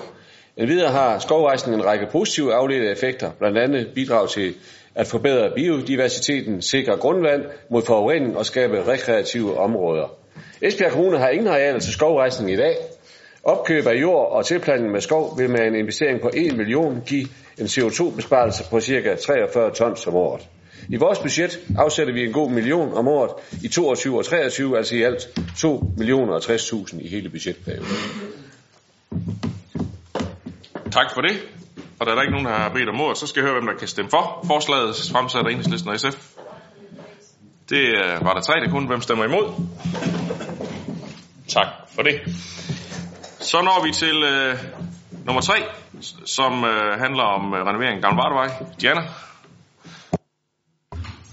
Esbjerg Kommune har jo en øh, række udlejnings, udlejningsejendomme på Gammel Vardevej, og der er i alt 68 lejligheder. De her lejligheder de udlejes uden indskud og uden nævneværdig renovering ved fraflytning. Og hvis der er nogen af jer, der har været forbi, så vil I nok også se, at det efterlader boligerne meget nedslidte, og der er et meget stort behov for løbende renovering.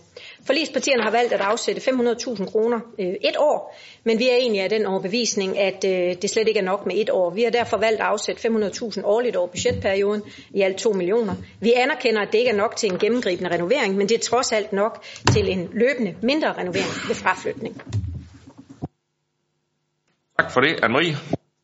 Jamen, der vil jeg egentlig bare lige sige, at ja, vi har sat i forligskredsen har vi sat penge af til det første år, men tanken var jo netop, at man skulle prøve nogle ting af og finde ud af, hvad der skulle gøres fremadrettet. Så jeg tænker ikke, at det er, man har udelukket at vil finde flere penge fremadrettet. Jeg tænker også, at vi formentlig skal finde nogle større beløb i årene efter, fordi sådan en prøveordning skal jo ikke køre over fire år. Så øh, ja. Søren Heide? Øh, nu var øh, Anne-Marie inde på, det er lige præcis det, der ideen med det, det er, at vi skulle finde den rigtige løsning, så vi ikke renoverer alle lejlighederne på en måde, så de ikke øh, holder i ret mange år. Det var sådan set for at, at finde modellen for, hvordan kan man lave den fuldstændig gennemgribende renovering. Så, så det er det, der var tanken bagved det her forslag, sådan, inden man satte de store midler i. Preben Rudingård. Jeg vil bare sige, at vi kan ikke vedvarende være det her bekendt over for de borgere, der bor der, og øh, også kommunens renommé. Og jeg synes, det er fint, der er sat de der 500.000 af øh, i, i 2020-budgettet, men vi bliver nødt til at få en langsigtet planlægning på det her. Fordi øh, jeg synes, det er beskæmmende, og øh, jeg må også sige, en række af dem, øh, der bor dernede, det er altså nogle af de, dem, der har det aller værst øh, rent socialt. Så vi skal heller ikke byde dem sådan nogle øh, levevilkår. Men i, i sundhed- og omsorgsudvalget har vi fokus på det her. Og jeg tror, jeg godt kan sige, i hvert fald på øh, formandens vegne og min egen vegne, at vi har snakket meget om, at vi kan ikke være det her bekendt. Diana? et, øh, et forslag i budgettet, som netop udsprang sig af, at man har afprøvet nogle projekter derude. Jeg ved godt, at man ikke er nået i hus med det, men når vi sætter 500.000 af om året, så handler det faktisk også lidt om, at vi ved, at der vedvarende vil være ekstra penge, der skal øh, puttes i området, så snart folk fraflytter, og rent faktisk bare for, at de kan bo der. Så, så det var egentlig årsagen. Men rigtig fint, hvis, øh, hvis vi kan blive enige om en langsigtet plan, det vil vi hellere end gerne være med til. Det var i hvert fald det, der blev drøftet i forhandlingslokalet. Jeg tror, det var efter, I var gået. Så øh, derfor. Men jeg skal høre, hvem der kan stemme for øh, forslaget her fra SF og Enhedslisten. Tak for det. Du kommer også op den her gang, Jørgen. Og hvem stemmer imod? Tak. Så når vi til øh, sag nummer 4, som øh, handler om genopretning af budget på voksenområdet. Sara, det er dig, står der på mit papir her. Ja, tak. Og øh, nu kommer alt det, jeg ikke sagde i min forelæggelsestale, hvor jeg jo sagde noget helt andet. For det er meget gåde, hvordan forligspartierne kan få sig selv til at bede Social- og Arbejdsmarkedsudvalget om at gennemføre besparelser og optimeringsmuligheder for at bringe balance i tallene, som det hedder i forlisteksten. I sidste års budget vedtog vi i enighed, at der skulle findes besparelser i alle afkroge af kommunen, og altså også inden for Social- og Arbejdsmarkedsudvalgets område. Og administrationen har knoklet med at finde forslag til besparelser. Og vi har i udvalget diskuteret stolpe op og stolpe ned. Utallige gange. Det er lige ved at hænge en ud af halsen, er jeg nødt til at sige. I slutningen af maj måned havde vi en sag på dagsordenen, der skulle frembringe de her besluttede besparelser fra sidste år. Det blev pur afvist af et fuldstændig enigt udvalg i øvrigt, og sagen blev sendt i økonomiudvalget. Ej, det var faktisk løgn, fordi der var en lille del, vi tænkte, ah, okay, det, det kunne vi godt leve med, så den pillede vi ud. Men altså 98 procent var der ingen af os, der ville røre ved. Det blev sendt i økonomiudvalget. I juni er den så på dagsordenen i økonomiudvalget. Her beslutter man at oversende hele muligheden til budgetforhandlingerne. Der vil man altså heller ikke røre ved det. Nu har de samme forslag til besparelser så været igennem budgetforhandlingsmøllen, og nu vil forlispartierne altså endnu en gang sende aben videre til Social- og Arbejdsmarkedsudvalget. Eller tilbage er det vel i virkeligheden, sådan helt korrekt, fordi det er jo nøjagtigt de samme besparelser, vi har siddet og tullet rundt i en gang før. Hvordan i himlens navn forestiller I jer, at vi i Social- og Arbejdsmarkedsudvalget her bare et halvt år efter lige pludselig har mulighed for, mulighed for at finde begejstring for at gennemføre de her besparelser? Og jeg har selvfølgelig ikke, ikke bedt os om at være begejstret, men alligevel. Og jeg mener altså bare lige om, selvom det godt nok er blevet nævnt mange gange allerede i dag, at de her besparelser, det er altså på kommunens aller, aller svageste borgere. Jeg kan simpelthen ikke begribe, hvordan I forestiller jer, at Social- og Arbejdsmarkedsudvalget skal udmynde de her besparelser. I har jo øvrigt været så snedige at skrive i forlisteksten, at, nu citerer jeg, besparelserne gennemføres inden for rammerne af de forslag, der er angivet i den udarbejdede handleplan for genopretning af økonomien. Det vil sige, hvis nu en af os eller en af vores medarbejdere havde et lyst øjeblik og fik en god idé, så må vi faktisk ikke det. Vi skal tage det ud fra de forslag, der ligger i handleplanen, som ingen af os bryder os om. Ikke har gjort det, siden vi diskuterede det første gang, en gang i marts måned, stadigvæk ikke bryder os om. Så det er altså ikke kun aben, I sender videre. Det er også abens lort. Så tak for det. Og så helt seriøst, når hverken Social- og Arbejdsmarkedsudvalget, Økonomiudvalget og alle forlispartierne ikke har haft mulighed for at effektuere de her besparelser allerede nu, så må det eneste rigtige være at tilføre området nogle flere midler. Alternativt selvfølgelig bare lukke øjnene og håbe på, at det går alligevel, ikke? men det kunne jeg ikke engang finde på at foreslå. Altså. Og når jeg kigger på sammensætningen af udvalget, så har jeg enormt svært ved at se, at der lige pludselig her i næste uge er et øh, flertal for bare en lille del af de foreslåede besparelser, der ligger i handleplanen. Nu foregriber jeg naturligvis begivenhedernes gang en anelse. Men hvis ikke rettidig omhu er, at jeg allerede nu advarer jer om, at det her det er det dummeste, I nogensinde har gjort, så ved jeg ikke, hvad der er rettidig omhu. Og bare lige for en sikkerheds skyld, fordi det måske ikke er helt tydeligt, fordi de her handleplaner faktisk er rimelig komplicerede at gennemskue. Så kan vi godt leve med de besparelser, der ligger i punkt nummer 8 og 14, fordi der er noget refusion, der gør, at det ikke er en reel besparelse for kommunen på den måde, en besparelse på vores borgere altså, nogle penge, vi får tilbage igen, og der er mange sære udregninger. Og så er der altså øjensynligt sket en fejl i 2020, der skulle der stå 32 millioner og ikke 31 millioner. Men jeg tænker, at øh, så frem de alle sammen vælger at stemme for forslaget, så finder vi nok ud af det. Tak. Tak for det. Jeg har ikke flere på listen, der har bedt om ord, så øh, vi går direkte til øh, afstemning. Hvem kan øh, støtte forslaget fra SF og Enhedslisten? Tak for det. Hvem stemmer imod? Tak for det. Så går vi til... Skal jeg lige tage den her igen. Så går vi til uh, sag nummer 5, som er uh, genopretning af budget på familieområdet. Diana, det er dig. Tak for det. Familieområdet er et af de områder, hvor det har været vanskeligt at få økonomien til at slå til. Det er samtidig et lovreguleret område, og også et område, hvor vi igennem årene har valgt at satse på forskellige initiativer for at forebygge, at så mange børn og unge anbringes, som det tidligere var tilfældet, og også satse på en tidlig indsats. Selvom vi egentlig er lykkedes med størsteparten af de initiativer, vi besluttede dengang med paradigmeskiftet på familieområdet, ja, så er det jo ikke lykkedes at få økonomien til at falde, som det har været budgetteret med. I SF har der sådan set aldrig været tvivl om indstilling til den økonomiske side. Vi har det faktisk rigtig godt med at bruge færre midler på området, hvis behovet daler. Men vi er ikke tilhængere af blot at hente besparelser på vores udsatte børn, unge og familier, og vi tror desværre, at det kan ende med at blive dyrere i sidste ende, hvis anbringelserne igen stiger, som følge af besparelserne på de forebyggende foranstaltninger. SF og Enhedslisten har derfor afsat 23 millioner kroner mere på området over budgetperioden end forligspartierne. Det har vi, fordi store dele af de besparelser, der er foreslået i handleplanerne for os, er helt uacceptable. Vi kan ikke sige ja til besparelser på hjemmehus, til besparelser på familiecenterbasen, på kontaktpersoner og nedlæggelse af værested for tidligere anbragte unge, heller ikke på psykologisk center, på misbrugsbehandling for øh, unge, og også på de mange takstreduktioner, der både ligger på Ulvevej, Krohaven, Kollegier, Aflastning og Specialcenter Rabu. Vi har ligeledes valgt at reducere den besparelse, der er indlagt på en omorganisering af spædbarnsteamet og familiens hus. Vi er ikke nødvendigvis modstandere af en ændret organisering, men vi kan godt være bekymret for, at besparelsen, der er indlagt, er for høj. Vi anerkender igen, at forlispolitierne har indlagt et beløb hvert år, men vi går samtidig opmærksom på, at det altså er faldende år for år. Hvorfor området hvert år skal skære mere og mere fra, indtil det i år 2024 skal have indfaset hele beløbet. Så det er altså en stakket frist at tale om budgetforliget kan redde nogle af besparelserne. De kan højst udskydes. Tak for det. Det er ikke en markering, det der, Maja, vel? Det er bare, det er bare hånd. Yes. Vi øh, skal stemme om øh, det her forslag, der er ikke flere på talelisten, så jeg skal høre, hvem der kan støtte SF og enhedslistens forslag. Tak for det. Og hvem stemmer imod?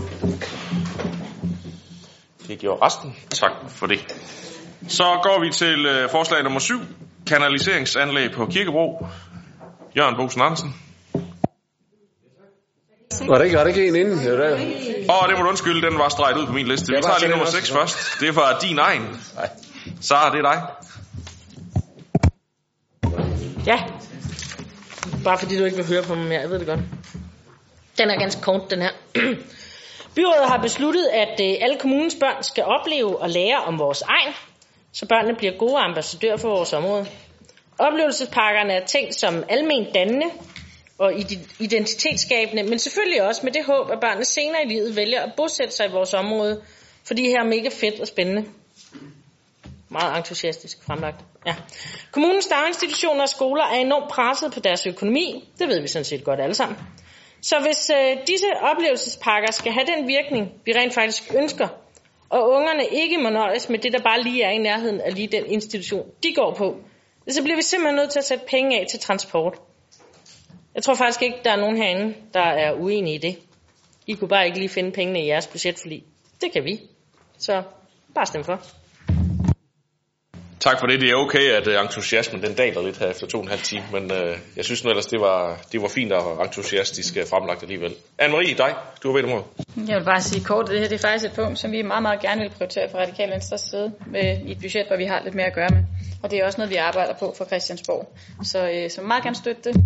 Også gerne næste år. Forhåbentlig har vi lidt mere at gøre med. Nu må vi se. Tak. Jeg skal høre, hvem der kan stemme for forslaget fra SF og Enhedslisten. Tak for det. Hvem stemmer imod? Tak for det. Så når vi til sag nummer 7. Jørgen, værsgo. Øh, ja, det er en anden boldgade, vi skal i nu. Øh, vi skal ud i det åbne land. Det er en såkaldt kanaliseringsanlæg, der har været på ønskesedlen en del år fra Bremmen Lokalråd. Jeg skal prøve at forklare lige kort, hvad det drejer sig om. Det er en trafiksikkerhedsforanstaltning, øh, der udløses af en massiv, tung trafik af landbrugskøretøjer fra de store kvæg- og svinefabrikker, som vi ser efterhånden alt for mange steder og, og flere og flere af. Øh, der har faktisk i øvrigt netop været en ulykke i lige præcis det sted her, som øh, også var beskrevet i avisen. Her går det ud over uskyldige cyklister, fordi tunge gyldetransporter fylder hele cykelstien, når de skal svinge øh, ind på en mindre vej ud mod en stor kvægfarm. Det er en cykelsti i samme side som vejen, der svinger til højre, og de store maskiner kører så op på cykelstien, når de skal dreje. Cykelstien er meget trafikeret af både børn og skolebørn og andre cyklister, så det er, og så er der også en efterskole i nærheden, som også bruger cykelstien i det daglige. Og jeg synes, det er meget vigtigt, at vi får det her med nu. Lokalrådet har været i kontakt både med det her byrådsperiode og i den sidste byrådsperiode, og der har været kigget på det. Der er afsat 2,5 million til forslag. Tak for det. Jeg skal høre, hvem der kan stemme for forslaget. Nu skal vi lige have Sara på plads, så hun kan komme til. Yes. Hvem stemmer imod? Tak for det. Vi går videre til øh, nummer 8, som øh, handler om grundskyld. Det har vi brugt lidt tid på, men Diana, du får lige ordet igen. Gør det kort. I stedet for personskatten, der peger vi denne gang på en mindre stigning på den grundskyld, husejerne betaler for værdien af deres grund. Der taler om mindre stigning på 2,16 promille, således at den vil stige fra 25,29 til 27,45 promille. Grundskylden den skal ligge imellem 16 og 34 promille i kommunerne, så selv med en mindre stigning, så ligger vi fortsat på et efter vores mening ganske forsvarligt niveau. Herudover vil jeg ikke undlade at gøre opmærksom på de store skattelettelser, der er givet til os alle sammen igennem årene. Vi er derfor af den overbevisning, at det er mere socialt fair at tage en skattestigning på husejerne i stedet for på alle borgerne i Esbjerg Kommune. Yes, og vi har vist brugt øh, så meget tid på det, at der ikke er flere, der, der er flere, der har markeret, så jeg skal høre, hvem der kan støtte øh, forslaget her fra SF og Enhedslisten. Tak for det, og hvem stemmer imod? Tak for det. Så går vi til øh, forslag nummer 9, som handler om på vej mod minimumsnummeringer. Diana? Tak for det. SF og Socialdemokratiet fremlagde i forbindelse med første behandling et forslag omkring på vej mod minimumsnummeringer. Og her ved anden behandling, der bliver det så i stedet et forslag fra Enhedslisten og SF. Vi forventer bestemt, at der i forbindelse med finansloven kommer midler til en gradvis indfasning af minimumsnummeringer, og forventer samtidig, at der skal være lokale midler til den store opgave. Vi har derfor i første omgang afsat 1 million, så det var ikke øh, udtømmende om året, bare for at sende et signal om, at vi stadigvæk ønsker det. Men ved, at det efter al sandsynlighed øh, bliver et højere beløb, som vi naturligvis er villige til at afsætte. Vi håber naturligvis, at resten af byrådet er enige heri, om end der ikke er afsat midler til det i jeres budgetforlig. Men I kan jo begynde med at stemme for det her forslag. Tak for det. Majbrit? Ja, det er jo faktisk et af de forslag, som jeg synes er et yderst sympatisk forslag. Det var faktisk også et af de øh, forslag, som vi selv kom med øh, i forhold til de politiske øh, forslag, vi havde stillet øh, allerede i foråret. Øh, når vi ikke har det med i vores budget, så er det simpelthen i forhold til øh, den økonomiske virkelighed, vi står i. Og der har vi jo som sagt øh, nogle helt andre prioriteringer, end, end I har. Men øh, jeg vil gerne rose forslaget i virkeligheden, men øh, kan selvfølgelig ikke stemme for. Preben? Jeg vil bare sige, at jeg synes, det er et mærkeligt tidspunkt, det kommer på. Vi har en regering i øjeblikket, som sidder og er ved at lave finanslov. Og øh, i hvert fald så Dianas formand, hun var i valgkampen meget, meget aktiv og minimumsnummering. Det kan man have sin holdning til, og jeg skal ikke indgå i den der store debat. Men jeg synes bare, det er lidt præmaturt, at vi nu tager det, når de alligevel sidder, og hvis regeringen vælger minimumsnummeringer, og kommer og siger til kommunerne sådan, så forventer jeg da også, at vi bliver duttet for det, således at vi får de fornødne penge sendt over. Så derfor synes jeg ikke, der er nogen grund til, at vi øh, stemmer for det her forslag. Anne-Marie? Ej, men blive ved. Jamen, han er så langt. Jeg gør det kort. Jeg vil bare erklære mig fuldstændig øh, enig med mig, Britt. Jeg synes også, det er et rigtig fint forslag, men desværre så blev vi jo ret tidligt i budgetprocessen bedt om at parkere vores egen forslag, altså for der var simpelthen ikke rådrum til det. Vi havde det også med som forslag fra Radikale Venstre, øget nummeringer i daginstitutioner og folkeskoler. Så øh, ja, stor sympati for forslaget også herfra. Så. Ja, det er jo til Preben, sjovt nok. Den der del med, at det er præmaturt, fordi at det, regeringen sidder og forhandler finanslov, det gør de jo hvert år. Nu kommer der ikke noget godt ud af, skulle jeg til at sige. Øhm, hele strukturen i, hvornår vi som kommune, selvom det ligger senere i år, end det plejer, i forhold til finansårsforhandlingerne, i forhold til hvilke gaver, der måske regner ned efter, over os, specielt fordi det er øh, øh, første finansår i en ny regeringsperiode og alle de her ting. øh, det er jo hver gang. Ligegyldigt om der så kommer nogle penge eller ej, så skal vi lægge et budget, sjovt nok. Øh, selv jeg har opfanget det her. Ikke? Øh, og som regel, så plejer der også at være nogle bindinger med. Det var din regerings i hvert fald rigtig god til. Så, altså, så den der, altså, den holder bare ikke. Og en skid, jeg vink, du er alt det, du vil. Altså, det passer jo virkelig dårligt sammen, det der. Jakob Lose? Jeg synes godt lige, at vi øh, vil bakke min øh, kammerat Preben op, øh, fordi der er jo, jeg synes jo, at han, han har jo en pointe i det, at der er jo rent faktisk øh, dels i den valgkamp, som der pågik her i, i foråret, og også med de signaler, som regeringen sendte med at reser- lave en reservationspulje til blandt andet det her, så er det jo lige nøjagtigt i år, går vi ud fra, må man antage, at der rent faktisk også bliver leveret på det. Så derfor så er det da en rigtig god pointe, at vi lige prøver at klappe hesten, og så ser hvad der sker nu er, når vi får en finanslov inden for meget kort tid. Diana? Det kan godt være, at det ifølge Preben er et præmaturt forslag, og at øh, Jakob bakker kammerat Preben op. Men må jeg stille og roligt minde om, at hver evig eneste gang, vi er blevet dutkompenseret for noget, så er der ligget en ekstra regning til os. Det var Sara også lidt inde på. Jeg har endnu til gode at se, at vi er blevet fuldt ud finansieret for noget som helst. Og derfor sagde jeg faktisk også, at det efter al sandsynlighed vi ender med, at vi skal betale endnu flere penge. Fordi Situationen er den, Preben, hvis ikke du ved det, så ligger vi faktisk i bunden rent normeringsmæssigt i forhold til, hvor mange pædagoger vi har per barn i vores daginstitutioner, øh, eller børn per pædagog. Øh, der ligger vi i toppen. Vi har alt for mange. Problemstillingen den er jo, at når det er sådan, at vi ender med at blive dutkompenseret, så tror jeg ikke på, at vi bliver udlignet fuldt ud, fordi vi ligger så langt nede. Tværtimod, jeg tror simpelthen, der kommer til at være en regning til os, for ellers så straffer man jo rent faktisk de kommuner, der har investeret i området, og det tror jeg alligevel ikke, man gør. Så jeg tror på, at der kommer en regning til os, så jeg tror ikke, at det er præmaturt, jeg tror bare, det er ikke så naivt ikke at tro, at der ikke kommer en regning til os. Godt, der er ikke flere på listen her. Jeg skal høre, hvem der kan støtte forslaget fra SF og Enhedslisten om minimumsnummeringer. Tak for det. Hvem stemmer imod? Og tak for det. Så kommer vi til sag, forslag nummer 10. 2 minus 1 vej. Jørgen Bosen Andersen. Tak. Ja, øh, det hedder det her, det her, jeg kan tage den her, der kan jeg bedre læse. Øh, der har altid været masser af, af ønsker om lokale cykelstier rundt omkring i, øh, i hele kommunen.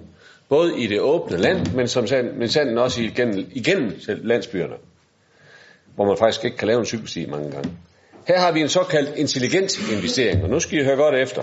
For den her løsning, den kunne nemlig bidrage til, at vi får etableret flere cykelveje, da de er meget billigere per kilometer end øh, de traditionelle cykelstier. Og undersøgelsen viser, at de steder, de er blevet etableret rundt omkring i landet, er der rigtig stor tilfredshed med dem. Traditionelle cykelstier skal, skal vi ikke have afskaffet, tværtimod, men de skal afløses der, hvor det er muligt, og hermed imødekomme et behov, der så gode ser de bløde trafikanter, især i landsbyer og i det åbne land. Vi forestiller os, at vi starter med en analyse af, hvor disse cykelveje med fordel øh, kunne etableres, og imødekomme øh, den lange venteliste på øh, de mange øh, cykelstrækninger og sikre, sikre cykelstrækninger, vi efterlyser. Her vil vi øh, ret hurtigt i gang. Vi har allerede tænkt på, de første 200.000, det skulle øh, foregår i det, første, i det kommende år, og så ellers er 4 millioner ud over hele budgetperioden. Øh, initiativet skal være et supplement til den nuværende cykelstipulje, som sagt, og vi håber på den måde at komme til at mærke, at der ret hurtigt vil ske noget for cyklisterne. Tak for det. Jeg skal høre, hvem der kan støtte forslaget. Tak for det. Og hvem stemmer imod? Tak. Så kommer vi til øh, forslag nummer 11, nødherberg. Diana? Ja. I Esbjerg Kommune har vi desværre fortsat alt for mange mennesker, der er hjemløse. Øh, hvor, øh, hvad hedder han, øh, udvalgsformanden var rent faktisk ude i en artikel forleden, som følge af, at vi rent faktisk stadigvæk ligger alt for højt, og som følge deraf bor på vores forsorgshjem. Men der er desværre en gruppe af hjemløse, som ikke kan eller ønsker at bo på vores forsorgshjem af forskellige årsager, og de går en meget, meget kold tid i møde. De overnatter i vores forskellige shelters, i baggård, i byparken og ved vores drikkeskur. Jeg nævnte allerede ved første behandling den mulighed, der er for at etablere et nødherberg i forbindelse med, at Kirkens Korsærs varmestue skal udvide og bygge nyt, og rent faktisk har fået eksterne fondsmidler til det. Og vi kan rent faktisk for 790.000 kroner per år sikre, at der er et nødherberg parat, så vi ikke har hjemløst, der skal sove på gaden. Det er for os et meget lille beløb på at sikre en minimal værdighed til den gruppe af borgere, der har så svært ved at finde sig til rette i samfundet. Tak for det. Jeg skal høre, hvem der kan støtte forslaget. Det var der tre, der kunne. Tak for det. Så når vi til øh, nummer 12, som handler om dækningsafgift. Den skal jeg også høre lidt mere om. Sara? Og øh, rigtig godt, at vi lige har haft en god lang debat. Så alle guldkornene derfra, dem har jeg lige siddet og griflet ned. Så nu får I dem lige en gang til, bare lige sådan, så vi er helt sikre på, at I har fattet, hvad det er, I siger nej til om lidt, ikke? Nej, det passer ikke. Bare roligt. Genindførelse af dækningsafgiften har været enhedslistens kæphest i alle de år, vi har siddet i Esbjerg Byråd. Og heldigvis står vi ikke alene med det her ønske. Og op til budgetforhandlingerne hørte vi sågar Socialdemokraterne være mere end almindelig lydhører over for ideen. Der var en hel artikel i Jyske Vestkysten. Det gav jo et vist håb. Håbet bræst dog. Men bare rolig. Vi er klar med forslaget igen næste år. Og øh, det gør vi. Og stiller forslaget igen næste år også. Men vi indregner det i vores alternative budget her sammen med SF, fordi vi mener, det er det eneste rigtige at gøre. Det kan simpelthen ikke være rigtigt, at virksomhederne kan tillade sig at forlange ordentlige veje, så deres varer og personale kan komme frem og tilbage og rundt i kommunen, uden at de vil bidrage til den fælles kasse, der betaler for alt det her. Det kan ikke være rigtigt, at virksomhederne kan tillade sig at forlange korte sagsbehandlingstider i den kommunale administration, hvad enten det drejer sig om byggetilladelser, miljøgodkendelser eller affaldshåndtering for den sags skyld, uden at de vil bidrage til den fælles kasse, der betaler for alt det her. Det kan ikke være rigtigt, at virksomhederne kan tillade sig at forlange, at kommunen hjælper med at finde og efteruddanne kvalificeret arbejdskraft, uden at de vil bidrage til den fælles kasse, der betaler for alt det her. Sådan kunne jeg blive ved. Det gør jeg så ikke bare roligt. For ikke så lang tid siden var der indkaldt til en hasteindkaldt til et stormøde med fokus på uddannelse af unge og tiltrækning af både uddannelser og unge til vores kommune. Det er enormt positivt, at så mange virksomheder bakker op om den her indsats. Og undervejs til mødet fornemmede jeg da også en begyndende villighed til, at virksomhederne vil begynde at betale for sådan en fokuseret indsats. Det her det er jo så skrevet fredag morgen, kan I nok høre, fordi der er sket en hel del over weekenden, og her i avisen både i går og i dag. Og det er jo rigtig glædeligt, at virksomhederne, i hvert fald nogle af dem, gerne vil være med til at betale, og godt kan finde lidt penge. Men hør nu her, kære virksomheder, og jer, der sidder herover. Og der er også lidt. Med en mindre genindførelse af dækningsafgiften har vi pengene til også de her typer af indsatser. Det bliver så bare ikke lige den her omgang. Men som sagt, vi er klar med forslaget igen. Næste år, næste år igen, hvornår det end er, I andre I er modne til at acceptere det. Tak for det, Sara. Det kunne jo næsten lyde som om, at virksomheden her i vores kommune, de ikke betaler en krone i skat. De betaler faktisk tusindvis af kroner i skat.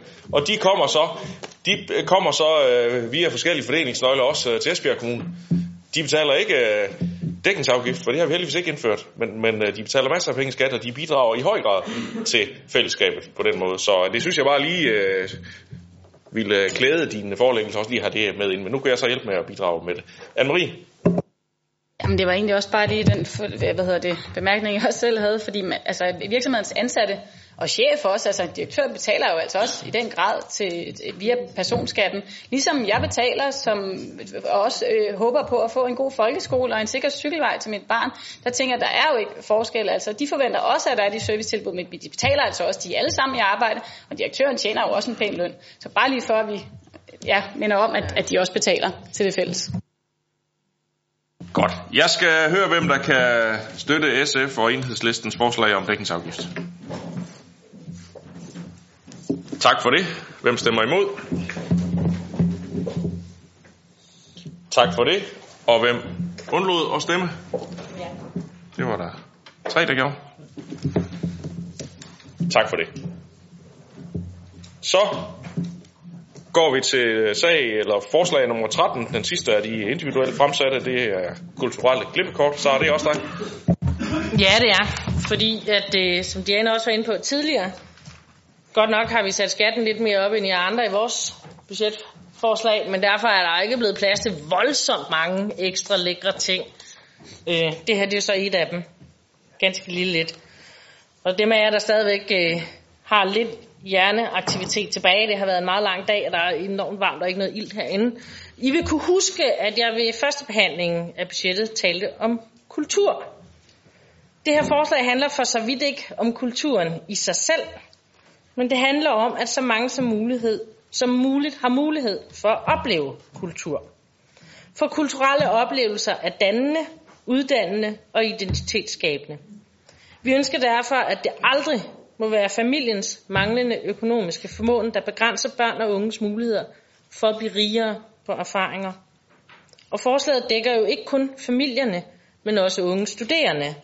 Deres økonomiske råderum er jo heller ikke det største i verden. Det vil flere af os, der har taget en uddannelse, i hvert fald godt kunne erindre noget om. Men det her forslag, det koster altså kun 2,5 millioner danske kroner om året, hvis man tager det helt store forslag og det sørger for, at 6.920 borgere kan få kulturelle oplevelser i et år. Altså i gennemsnit cirka 360 kroner om året for knap per, altså per 7.000 borgere, som inddrages i et fællesskab Børnene får så nogle fede oplevelser, de kan fortælle om hen i skolen, så de også har haft nogle oplevelser, for eksempel i ferierne. 360 kroner for at vække interessen hos nogen, der måske er ved at miste modet på grund af andre livsvilkår. Helt ærligt, det er sgu billigt. Tak for det. Jeg skal høre, hvem der kan støtte forslaget. Tak, og hvem stemmer imod? Tak for det. Så når vi til øh, forslag, ændringsforslag nummer 15, og det er, nej, nummer 14 er vi nået til. Det er nummer 14 til 16, øh, som er fremsat af Enhedslisten og SF, og det er jo noget, der minder om det, der er i øh, resten af pakken, men med et andet beløb, så det har jeg forstået, at I ikke lige vil bruge krudt på at fremhæve særligt, så jeg skal bare høre, hvem der kan stemme for forslaget. Tak for det. Og hvem stemmer imod? Tak. Så er vi nået til øh, den 15. afstemning, og det er ændringsforslagene 17 til 36, som er fremsat af det konservative folkeparti. Maja, vil du sige lidt øh, til det? nu siger du lidt. Jeg tror, det bliver lidt længere end lidt, Jesper, men øh, jo jo. Jeg troede, du havde sagt det, du skulle sige. men Nej, det har jeg ikke. Okay. Vi har i det konservative Folkeparti gjort os stor umage med at sammensætte et for os at se yderst fornuftigt budget. Nu vel, vi har været nødsaget til at lave nogle skarpe prioriteringer og også serviceforringelser. Også en anelse ud over det, forligspartierne har præsteret i det fremlagte budgetforlig. Det har ikke været let, og vi har brugt timevis på at finde en rimelig model, som vi synes, vi kan leve med og samtidig friholde borgerne for yderligere forpligtelser over skattebilletten. I forrige byrådsperiode, der hævede man også personskatten på grund af de stigende økonomiske vanskeligheder, kommunen befinder sig i, eller befandt sig i. At man så samtidig prioriterede, som man gjorde allersidst i sidste byrådsperiode, med et overvæld af prestige og andre byggeprojekter, som overstiger anlægsbudgettet med adskillige millioner, det synes jeg egentlig ikke kalder på sund fornuft, og det er at drage respekt om borgernes penge. Et emne, der i øvrigt ligger mig meget på sinde, for som folkevalgte, der har vi en stor forpligtelse over for borgerne i forhold til, hvordan vi anvender deres hårdt tjente penge, som de betaler til fælleskassen hver eneste måned. Og er man så øh, lidt i tvivl om, hvilke præcise projekter, der kunne være tale om, så kan man jo kigge i vores forslag, der fremgår i hvert fald øh, et par stykker. Jeg synes faktisk, at de borgerlige forligspartier, de skylder borgerne et svar på, hvad det er, man forestiller sig, der skal ske næste gang økonomien er presset. Er det endnu en skattestigning? Eller vil man gribe til yderligere tiltag, såsom at hæve grundskyld eller genindføre dækningsafgiften? Som i øvrigt også er meget lidt borgerligt, hvis man spørger en konservativ som jeg. Altså, hvad bliver det næste håndtag, man trækker i?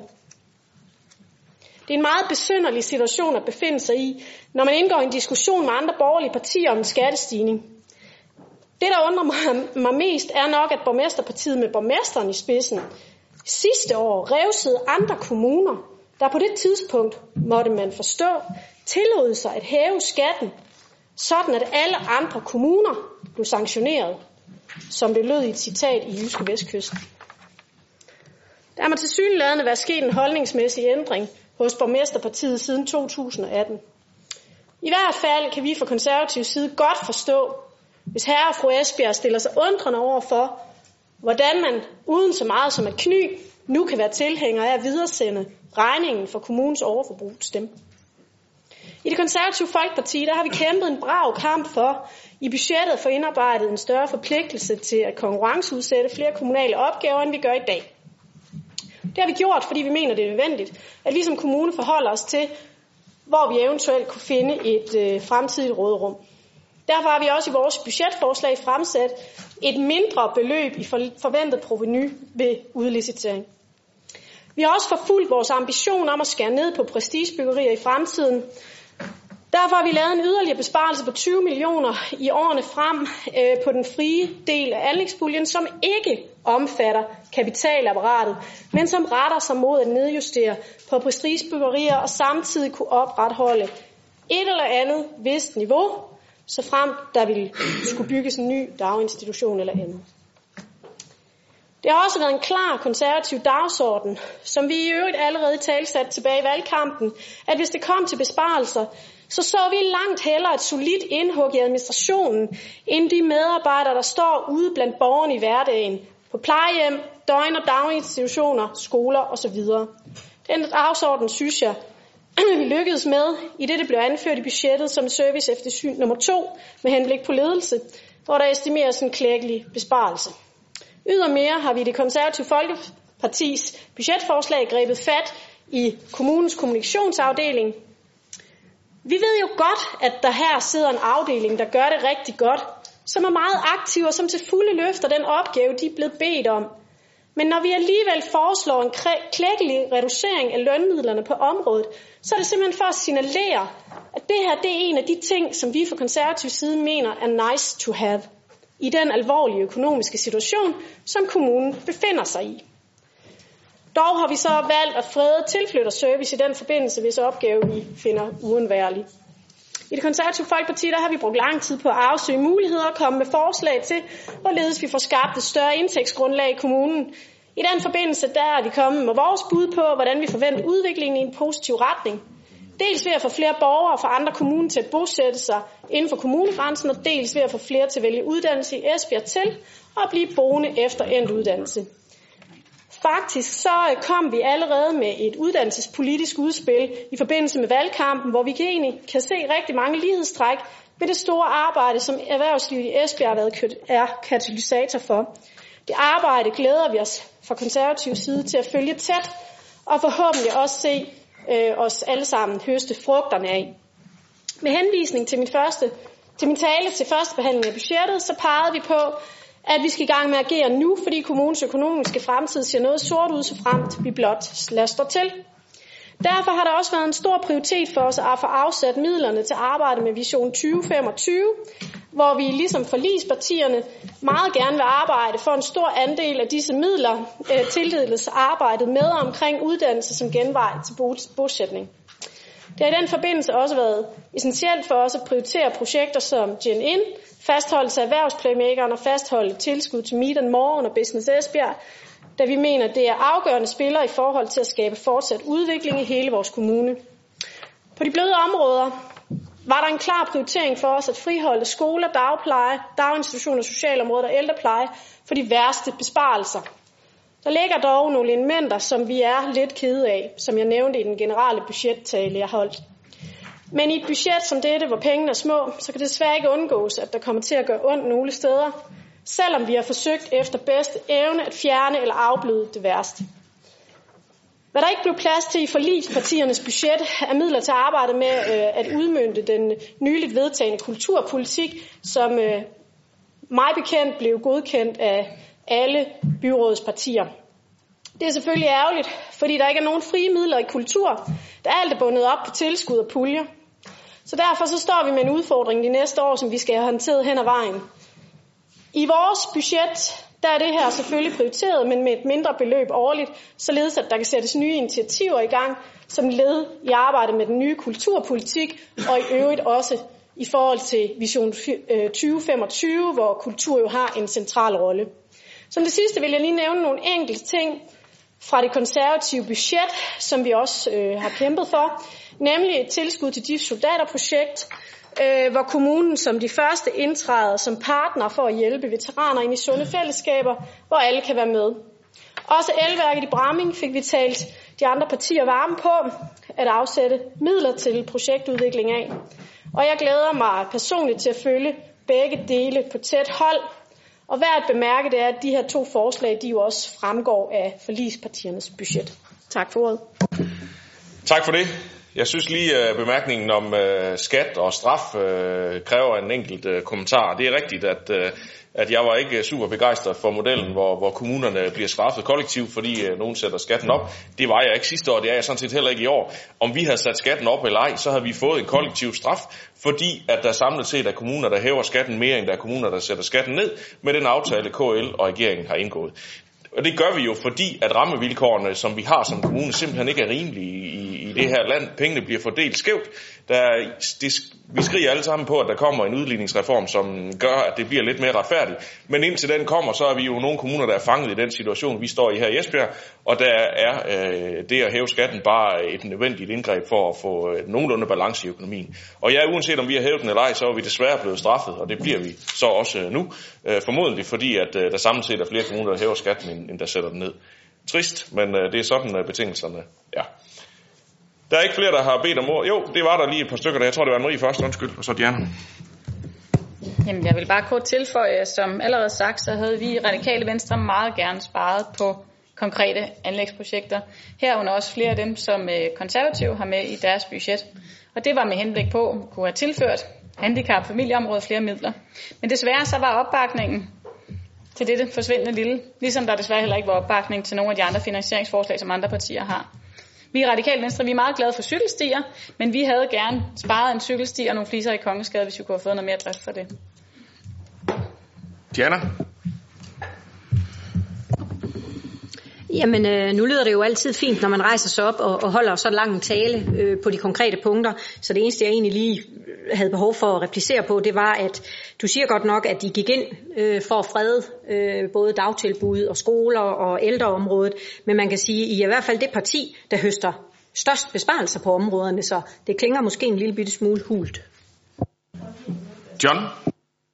Ja, lige i forlængelse af den bemærkning vil jeg også gerne sige ganske kort øh, på Socialdemokratiets vegne, er der nogen forslag, vi glæder os til at stemme imod, så er det de her forslag fra det konservative Folkeparti. Øh, på samme måde som vi også kunne sige, om der var der mange ting, vi også øh, gerne så, hvis den økonomiske situation havde været anderledes, vi kunne have stemt for i forhold til ØF's øh, forslag. Men i konsekvens af, øh, af, af budgetforliget stemmer vi selvfølgelig, øh, som den nu ligger. Men her gør vi det med glæde. Godt, der er ikke flere, der har bedt om ordet, så jeg skal høre, hvem der kan stemme for ændringsforslagene fremsat af det konservative Folkeparti. Tak for det. Og hvem stemmer imod? Med eller uden glæde? Det var her. Tak for det. Godt. Se, så når vi til øh, en stor pakke af forslag fra nummer 37 til nummer 115. De er fremsat øh, i enighed. Øh, det skal dog bemærkes, at øh, forslag nummer 37 det er tekniske ændringer, der er samlet i et forslag, og de er specificeret i bilag 2, hvis der er nogen, der skulle have brug for lige at kigge nærmere på dem. Det er primært øh, afledte konsekvenser fra første budgetrevision 2019, lov- og cirkulærprogrammet og tillægsbevillinger, der er givet i 2019. Så jeg skal høre, hvem der kan stemme for øh, ændringsforslagene her, som er fremsat i enighed. Så nu skal I gerne rejse jer alle sammen. Tak for det. Og da der ikke var nogen, der, der alle stemte for, så behøver jeg ikke at spørge, om der er nogen, der stemmer imod. Så når vi til øh, forslagene nummer 116 til nummer 126. De er fremsat af forlispartierne og de konservative folkeparti. Jeg skal høre, hvem der kan stemme for dem. Tak for det. Hvem stemmer imod? Tak for det. Så er det ændringsforslagene 127 til 138, der er fremsat af forlispartierne Enhedslisten og SF. Hvem kan stemme for dem? Tak for det. Hvem stemmer imod? Tak for det. Og så når vi til sidste pakke, nummer 139 til 142, som er fremsat af forlispartierne. Hvem kan stemme for dem? Tak. Og hvem stemmer imod? Tak for det. Så skal jeg høre, om der i øvrigt er bemærkninger til indstillingen. Det håber jeg ikke, der er. Fordi at, øh, nu har vi faktisk, nu har vi sådan set vedtaget en budgetpakke, så det synes jeg egentlig, vi skal runde sagen af med her. Så øh, det var sag nummer 1 og sag nummer 2. Nu går vi så til sag nummer 3 på dagsordenen, øh, som øh, handler om øh, midler vedrørende datacenter, der skal flyttes til Business Esbjerg. Øh, I budgetaftalen for 19 til 22, der er der i Business Region Esbjerg bevilget 400.000 kroner til hvert af årene fra 19 og 20 til tiltrækning af datacenter. Business Region Esbjergs rolle i den sammenhæng har ændret karakter over tid, og opgaven med at tiltrække datacenter vil, vil ikke blive løst i BAI-regi. Salgs- og præsentationsindsatsen for konkrete erhvervsarealer beliggende i Esbjerg Kommune påviler dermed nu i højere grad Business Esbjerg, og ønsket om at tiltrække IT-virksomheder og investorer er på ingen måde mindre ambitiøst, men det er vigtigt, at Business Esbjergs muligheder styrkes ved at overføre midlerne hertil. Det skal jeg høre, om der er nogle bemærkninger til. Det er der ikke, så det har vi hermed gjort. Så når vi til øh, sag nummer 4, som øh, er en sag, der handler om fleksibel øh, udlejning for nybyggeri på Torværksgrunden fra Ungdomsbo. Med henblik på at sikre boliger i fremtiden til personale inden for sundhedsfag, og dermed sikre kvalificeret sundhedsfagligt personale i kommunen, har Ungdomsbo ønsket at lave en fleksibel udlejningsaftale for nybyggeri på Torværksgrunden. Formålet med en sådan aftale er, at det på sigt kan øge og fastholde sundhedsfagligt personale i Esbjerg. Den fleksible udlejningsaftale skal være med til at tiltrække yngre læger til Esbjerg Kommune. Formålet skal være med til at skabe et socialt netværk for de familiemedlemmer, der vælger at flytte med til Esbjerg under ægtefællens uddannelse eller arbejde. Aftalen for byggeri på Torværket vil omfatte 78 ud af 87 boliger, hvilket svarer til 90 procent. Og kriteriet for at komme i betragtning vil være, at personer skal være under sundhedsfaglig uddannelse og eller med sundhedsfagligt arbejde. Man skal være tilflytter til Esbjerg Kommune for at gå forud for de almindelige ventelisteregler. Og i byggeriet på, Torværks, på Torværket, øh, der kan det variere øh, boligstørrelserne fra 1 til 4 rumsboliger, og det er med til at imødekomme de forskellige behov, alt efter om man kommer alene eller har sin familie med. Jeg skal høre, om der er bemærkninger til indstillingen her. Det er der ikke. Så når vi til sag nummer 5, som handler om godkendelse af børn- og ungepolitikken efter høring. Den har både været i børn- og familieudvalget og kultur- og fritidsudvalget, så der får formændene begge to ordet. Diana, du får lov til at starte. Værsgo. Tak, det er vi sgu nok lidt mere, undskyld, ikke bande, det er vi nok lidt mere enige om end, uh, end budgettet. For mere end et år siden, der besluttede vi i børne- og familieudvalget og kultur- og fritidsudvalget, at børne- og ungepolitikken trængte til en opdatering. Uh, siden har vi været igennem en øh, spændende proces med flere workshops, hvor vi har involveret en lang række af de mennesker, som politikken spiller en rolle for i praksis. Det gælder for eksempel fælleselevråd, forældre, medarbejdere og ledere, og efter høring og godkendelse i de politiske udvalg har vi nu den opdaterede børne- og ungepolitik på byrådets dagsorden. Selvom processen måske ikke har kastet så frygtelig meget nyt af sig, så har den faktisk givet anledning til at drøfte de forskellige elementer i politikken. Det er super positivt for den fælles forståelse og for politikkens funktion som den røde tråd, der sætter retning og skaber sammenhæng i vores indsats og tilbud til børn og unge. Politikken den dækker alle børn og unge i Esbjerg Kommune og rækker ind i to direktørområder, nemlig børn og kultur og borger- og arbejdsmarkedet. Samtidig trækker politikken tråde til fonde og foreninger, som vi arbejder tæt sammen med for at skabe tryghed, trivsel og lige muligheder for alle børn. Den tidligere forebyggende indsats er afgørende, så vi i tæt samarbejde med familien tager hånd om udfordringerne, før de vokser så store. Der skal være plads til forskellighed og mangfoldighed, og vi lægger vægt på, at børn og unge skal involveres og opleve, at de har indflydelse på deres hverdag og beslutningerne omkring deres liv. Politikken er jo ikke ret meget mere end det her stykke papir, og nu venter derfor det underliggende, de underliggende handleplaner, der skal sikre, at børn- og ungepolitikken reelt kommer ud og lever et aktivt liv. Med disse ord vil jeg gerne give ordet videre til formand for Kultur- og Fritidsudvalget, Marben Andrea Andersen, med borgmesterens tilsavn. Yes. Okay. Tak for det. I den nye, nye børne- og ungepolitik sætter vi fokus på fællesskaberne. Og det er afgørende, at vores skoler og dagtilbud støtter børn og unge i at skabe gode relationer. Det samme gælder selvfølgelig i kultur- og fritidslivet, som også har en stor værdi for, at børn og unge kan udvikle sig og udleve deres forskellige potentialer. Mødet og samspillet med andre mennesker skaber nemlig en grundlæggende dannelse og giver børnene og de unge en forståelse for verden omkring dem. En hjørnesten i børne- og ungepolitikken er leg, læring og kreativitet, og netop her spiller samarbejdet med kulturaktørerne og foreningerne en vigtig rolle, fordi de bidrager med alsidighed og mange muligheder for udfoldelse både fysisk og kreativt. Børn- og ungepolitikken spiller sammen med den nye kulturpolitik, så det er naturligt, at vi tænker den kulturelle dannelse af børn og unge ind i dagtilbud og skole. Eksempelvis har vi gode erfaringer med at koble kulturen sammen med læring i projekter som legekunst og Go Creative.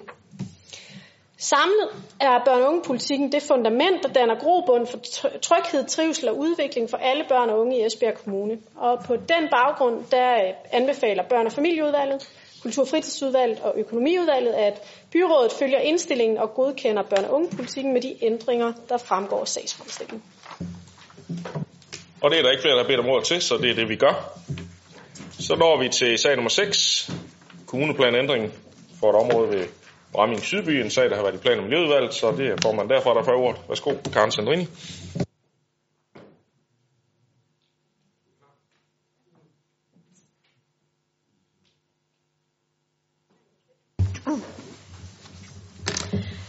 Øhm, planforslaget er lavet efter ønske om boligforeningens, eller boligforeningen ungdomsbo og indeholder mulighed for ca. 30 boliger som... Er det godt det forkerte? Det er jo det der, det lyder som sag nummer 7. Ja, det er altså også bare... Sikkert noget. Jeg synes nok, der er noget galt her. Ja, vi kører videre med menuen. Vi kommer til det. Vi kommer Nu kommer... nu skal I bare høre.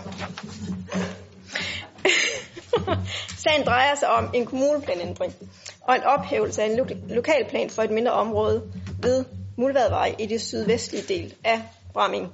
I dag ligger der et ældre daginstitutionsbygning i området, der ikke længere er i brug. Kommunen har planer om at sælge ejendommen. Planforslagene har været i offentlig høring i 8 uger. Der er ikke kommet nogen bemærkninger i den forbindelse. Ophævelsen af lokalplanen betyder, at det, fremt- at det i fremtiden er kommuneplanen, der er administrationsgrundlag i forhold til anvendelse og bebyggelse. Plan- og Miljøudvalget og Økonomiudvalget indstilles byrådet, at planerne vedtages endelig. Det er der ikke nogen, der har bemærkninger til, så det er det, vi gør. Så når vi til sag nummer 7, noget med ungdomsbog og strandvæggen. Karen, du får ordet igen. Godt. Planforslaget er lavet efter et ønske fra Boligforeningen, Boligforeningens Ungdomsbo og indeholder muligheden for ca. 30 boliger som rækkehuse i Gammel Sæding. Boligerne får en attraktiv placering, da området ligger bynært med kort afstand til kysten, og de vil indgå i eksisterende boligområde. Området afgrænses af grønne træer, og der er planlagt et fælles grønt opholdsareal, som kan anvendes af de lokale beboere og af borgerne fra hele bydelen. Der vil også blive øh, vej, vej, vejadgang til kystparken, og der er sikret stiforbindelser mellem lokalområdet og de omkringliggende naboområder. I den offentlige høring er der ikke, kommet, er, er der ikke indkommet kommentar til indhold i lokalplanen. Sædning Forfald Lokalråd har sagt, at de roser forvaltningens for et godt stykke arbejde. Plan- og Miljøudvalget og Økonomiudvalget indstiller til byrådet, at øh, lokalplanen vedtages endelig. Hans K. Sønderby.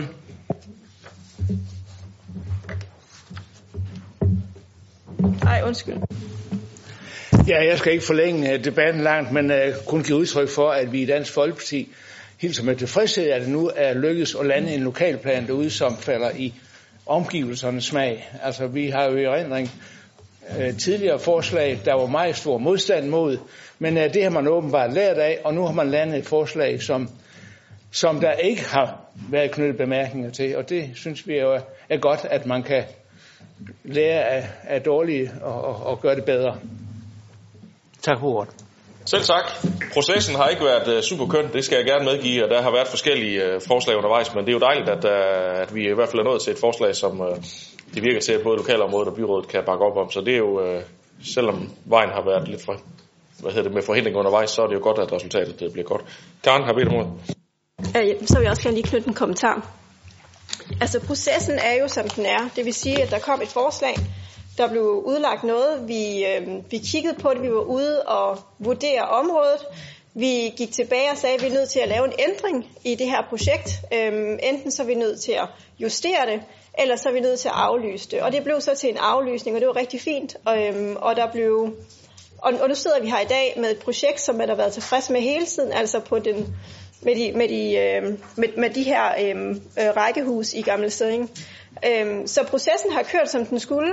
Den, altså, så der er ikke noget at, at komme efter, synes jeg. Øh, ja. Godt.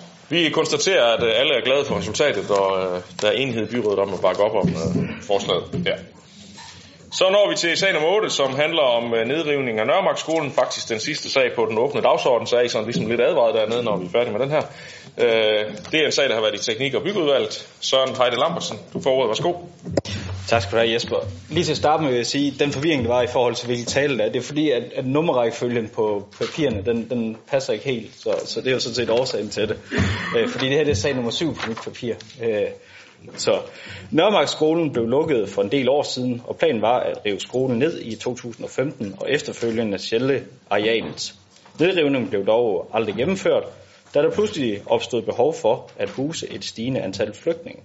Skolen blev derfor omdannet til midlertidige boliger for 64 enlige flygtninge og 10 flygtningefamilier. Nu er tilgangen af flygtninge så faldet markant de seneste år, og samtidig er antallet af mindre boliger i kommunen steget. Det har betydet, at de flygtninge, som boede på skolen, alle har fået en permanent bolig. Kommunen har derfor ikke længere behov for at anvende skolen til midlertidig boligplacering af flygtninge. Skolen er i meget dårlig stand, og, der er desværre, og, den, og den har desværre været udsat for herværk. Der er derfor ikke planer om at anvende bygningerne, så vi anbefaler, at de rives ned hurtigst muligt, så vi undgår risiko for mennesker, der færdes i området. Udover skolebygningerne er der en boldspilhal og et mindre klubhus, som benyttes i forbindelse med fritidsaktiviteter på de grønne områder omkring skolen. Vi anbefaler, at hallen og klubhuse bliver stående, så borgerne fortsat har adgang til disse. Hvis skolen rives ned, vil, det, vil der kunne bygges boliger på dele af grunden, samtidig med arealet og bygningerne til fritidsaktiviteter bibeholdes. Teknik- og byggeudvalget og økonomiudvalget indstillet til byrådet, at direktionens indstilling følges. Tak for det, og så kan man øh, jo sige, at øh, det vi gjorde i økonomiudvalget, øh, da vi behandlede sagen der, det var også at bede planen om miljøudvalget om at igangsætte øh, Øh, planprocessen, og øh, ikke mindst, øh, det er jo sådan nok det, der er det vigtige, øh, notere os, at øh, de byggemodningsomkostninger, der så må komme bagefter, de øh, øh, medtages som teknisk ændring i budgetlægningen, sådan at vi også kan få området anvendt til noget, når nu har vi har fået øh, revet skolen ned. Men øh, det er der ikke øh, nogen, der har yderligere bemærkninger til, så det har vi hermed godkendt, og så var det faktisk afslutningen på den åbne del af mødet, så tak fordi I kom og holdt ud, ikke mindst. Det var en lang omgang.